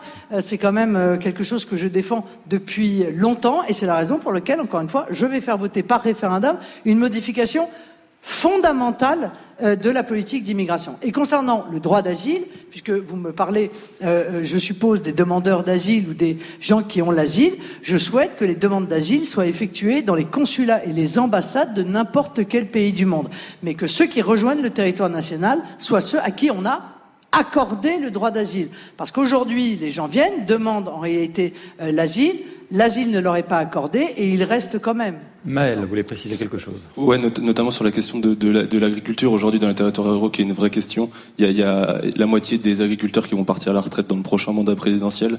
Euh, ça équivaut à 200 000, 200 000 emplois qui vont, enfin, de, 200 000 personnes qui vont partir à la retraite.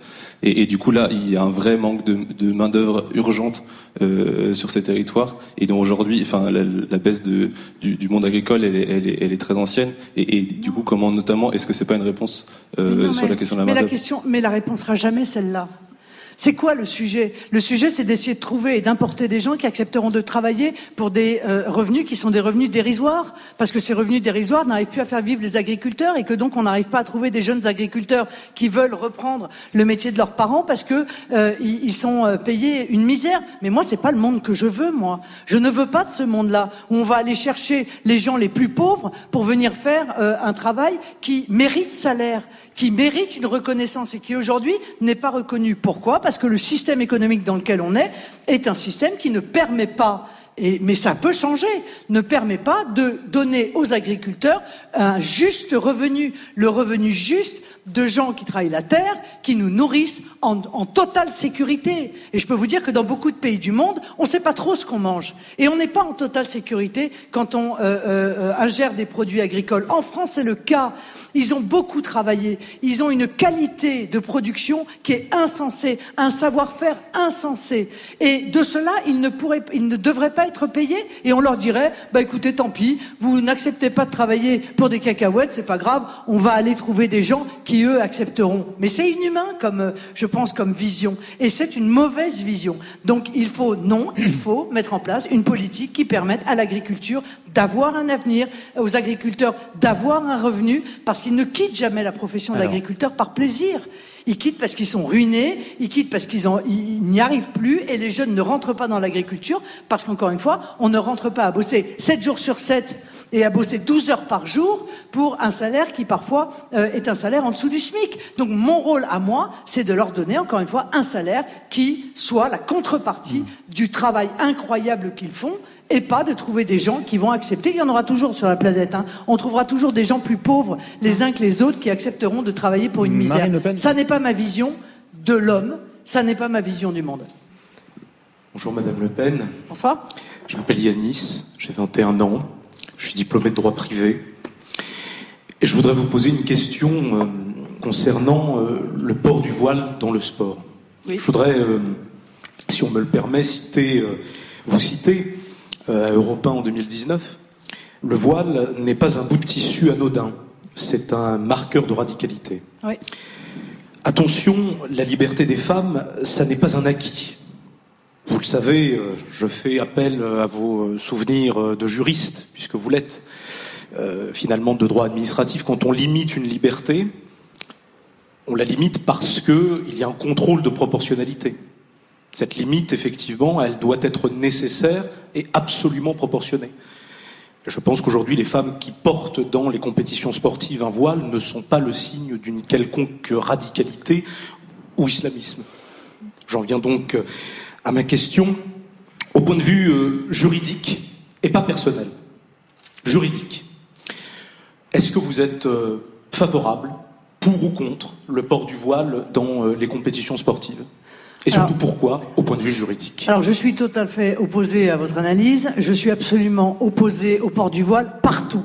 Voilà, donc au moins les choses sont claires, à l'université, euh, dans la rue, euh, dans le sport, absolument partout. Voilà, je considère que le voile est euh, effectivement un élément de soumission des femmes. Je pense que c'est un, un, marqueur d'une idéologie que j'entends combattre avec la plus grande virulence, qui est l'islamisme, qui n'est qui pas une religion, qui est une idéologie totalitaire. J'ai fait pour cela un projet de loi pour que partout cet islamisme s'exprime, se diffuse, est financé, euh, euh, euh, comment dire, recrute partout, eh bien, il soit éradiqué de notre pays parce que je la crois aussi dangereuse que le nazisme. Voilà. Ce sont des idéologies totalitaires. Je vous demanderai d'écouter les arguments des uns et des autres. On n'est pas dans un meeting Donc, politique. L'islamisme, qui n'est pas l'islam, pour les, ceux qui n'ont pas compris le propos, euh, l'islamisme qui n'est pas l'islam est une idéologie totalitaire. C'est une idéologie qui vise en réalité à imposer des lois religieuses au-dessus des lois du pays, qui vise à imposer des lois religieuses au-dessus de la Constitution française, je ne m'y soumettrai pas. Ça, c'est une certitude. Donc, euh, euh, ça peut vous déplaire peut-être, mais le voile est un uniforme islamiste. Et d'ailleurs, monsieur, j'en veux pour preuve que dans les pays musulmans, qui ont eu à combattre l'islamisme, car il y a des pays musulmans qui combattent l'islamisme, vous savez, euh, et qui en souffrent beaucoup d'ailleurs.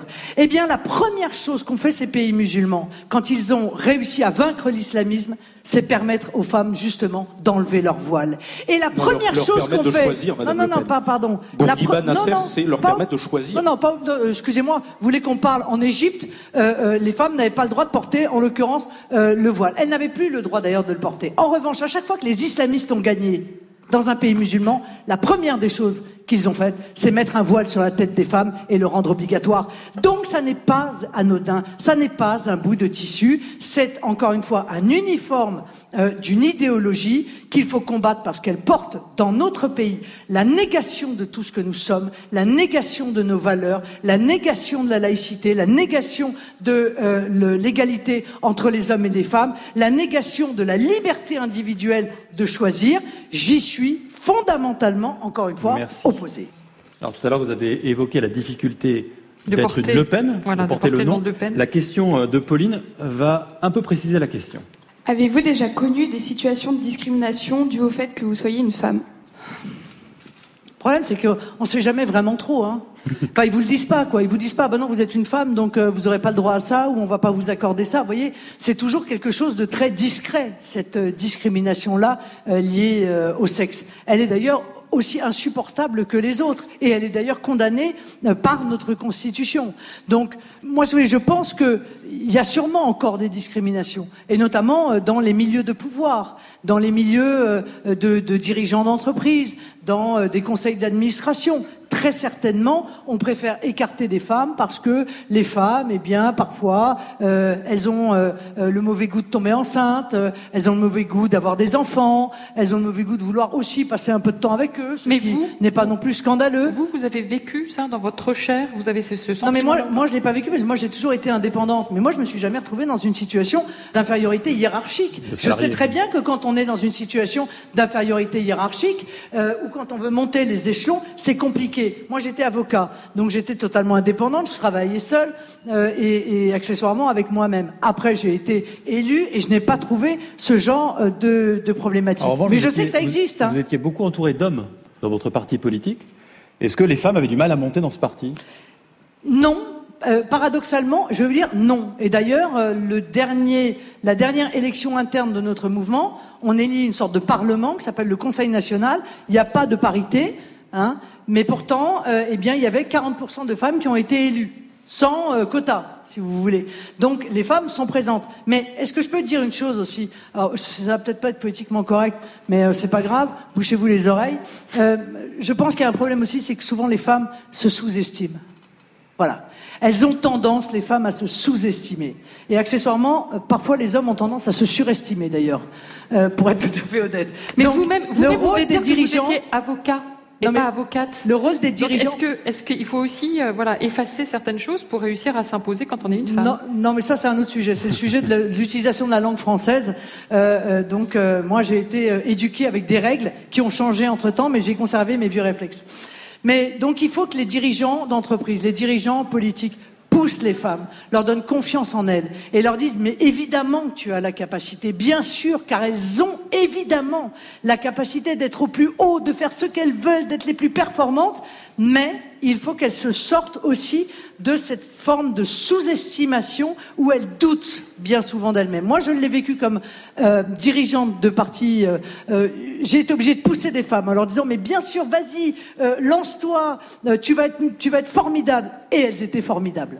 Justement, on parle de, de doute pour la dernière question de la journée. Elle est posée par Elisabeth.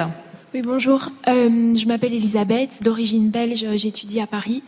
Y a-t-il, euh, dans une dimension politique, une action que vous avez menée ou une euh, position que vous regrettez? Euh, Avez-vous des regrets? Oui, sûrement. Mais d'ailleurs, il y a un certain nombre de sujets sur lesquels j'ai évolué. Vous savez, on n'a pas. euh, euh, Enfin bon, moi je suis pas sorti de la cuisse de Jupiter. Hein, J'ai pas la chance de, de notre président, et, et donc euh, euh, je, je n'ai pas euh, la science infuse. Il y a des sujets sur lesquels euh, j'ai pu euh, euh, me prononcer pour une question de principe, et puis m'apercevoir en réalité que la proposition que je faisais était une proposition injuste. Je pense par exemple à l'interdiction de la double nationalité. Voyez, euh, j'ai été très longtemps pour l'interdiction de la double nationalité. Je pensais qu'il fallait que les gens choisissent leur allégeance, soit euh, euh, la nationalité française, soit l'autre nationalité qu'ils avaient. Eh bien, j'ai évolué sur ce sujet.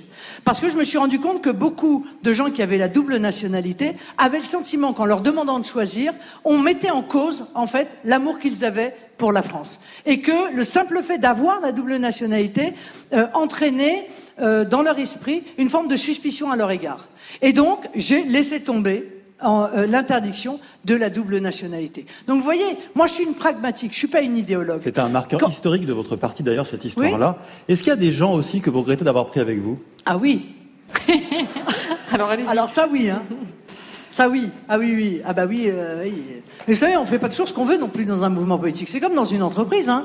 Euh, on fait pas toujours ce qu'on veut, et, parfois euh, on commet aussi des erreurs de jugement. Euh, J'ai pu en commettre. Et, mais voyez, en politique, quand vous commettez une erreur de jugement, vous le payez, et croyez-moi, vous le payez cash, vous le payez cher, et en général, vous le payez toujours au pire moment de, de votre carrière politique. Mais c'est pas grave, c'est la vie, c'est comme ça. On continue à apprendre à tout âge. Ça a beaucoup réagi Ouais. hein, euh, après le passage de Marine Le Pen. Vraiment, ça a fait euh, réagir la Oui. salle, ça a fait réagir les 100 jeunes qu'on a fait monter à la fin sur scène. Pour une photo de famille. C'était magnifique. Les 100 jeunes étaient sur la scène. Alors, tout ce qu'on a entendu là pendant les deux heures et demie ou quasiment trois heures de questions politiques un peu spéciales consacrées à cette rencontre entre les jeunes et euh, les candidats, c'est à réécouter euh, sur franceinter.fr en podcast. On peut podcaster tout ce qu'on a entendu là. Karine, merci. Merci à vous aussi, On Thomas. a passé un chouette dimanche, un chouette mardi Un ensemble. sacré mardi et un génial dimanche. Et on se retrouve donc dimanche prochain pour un nouveau numéro de questions politiques.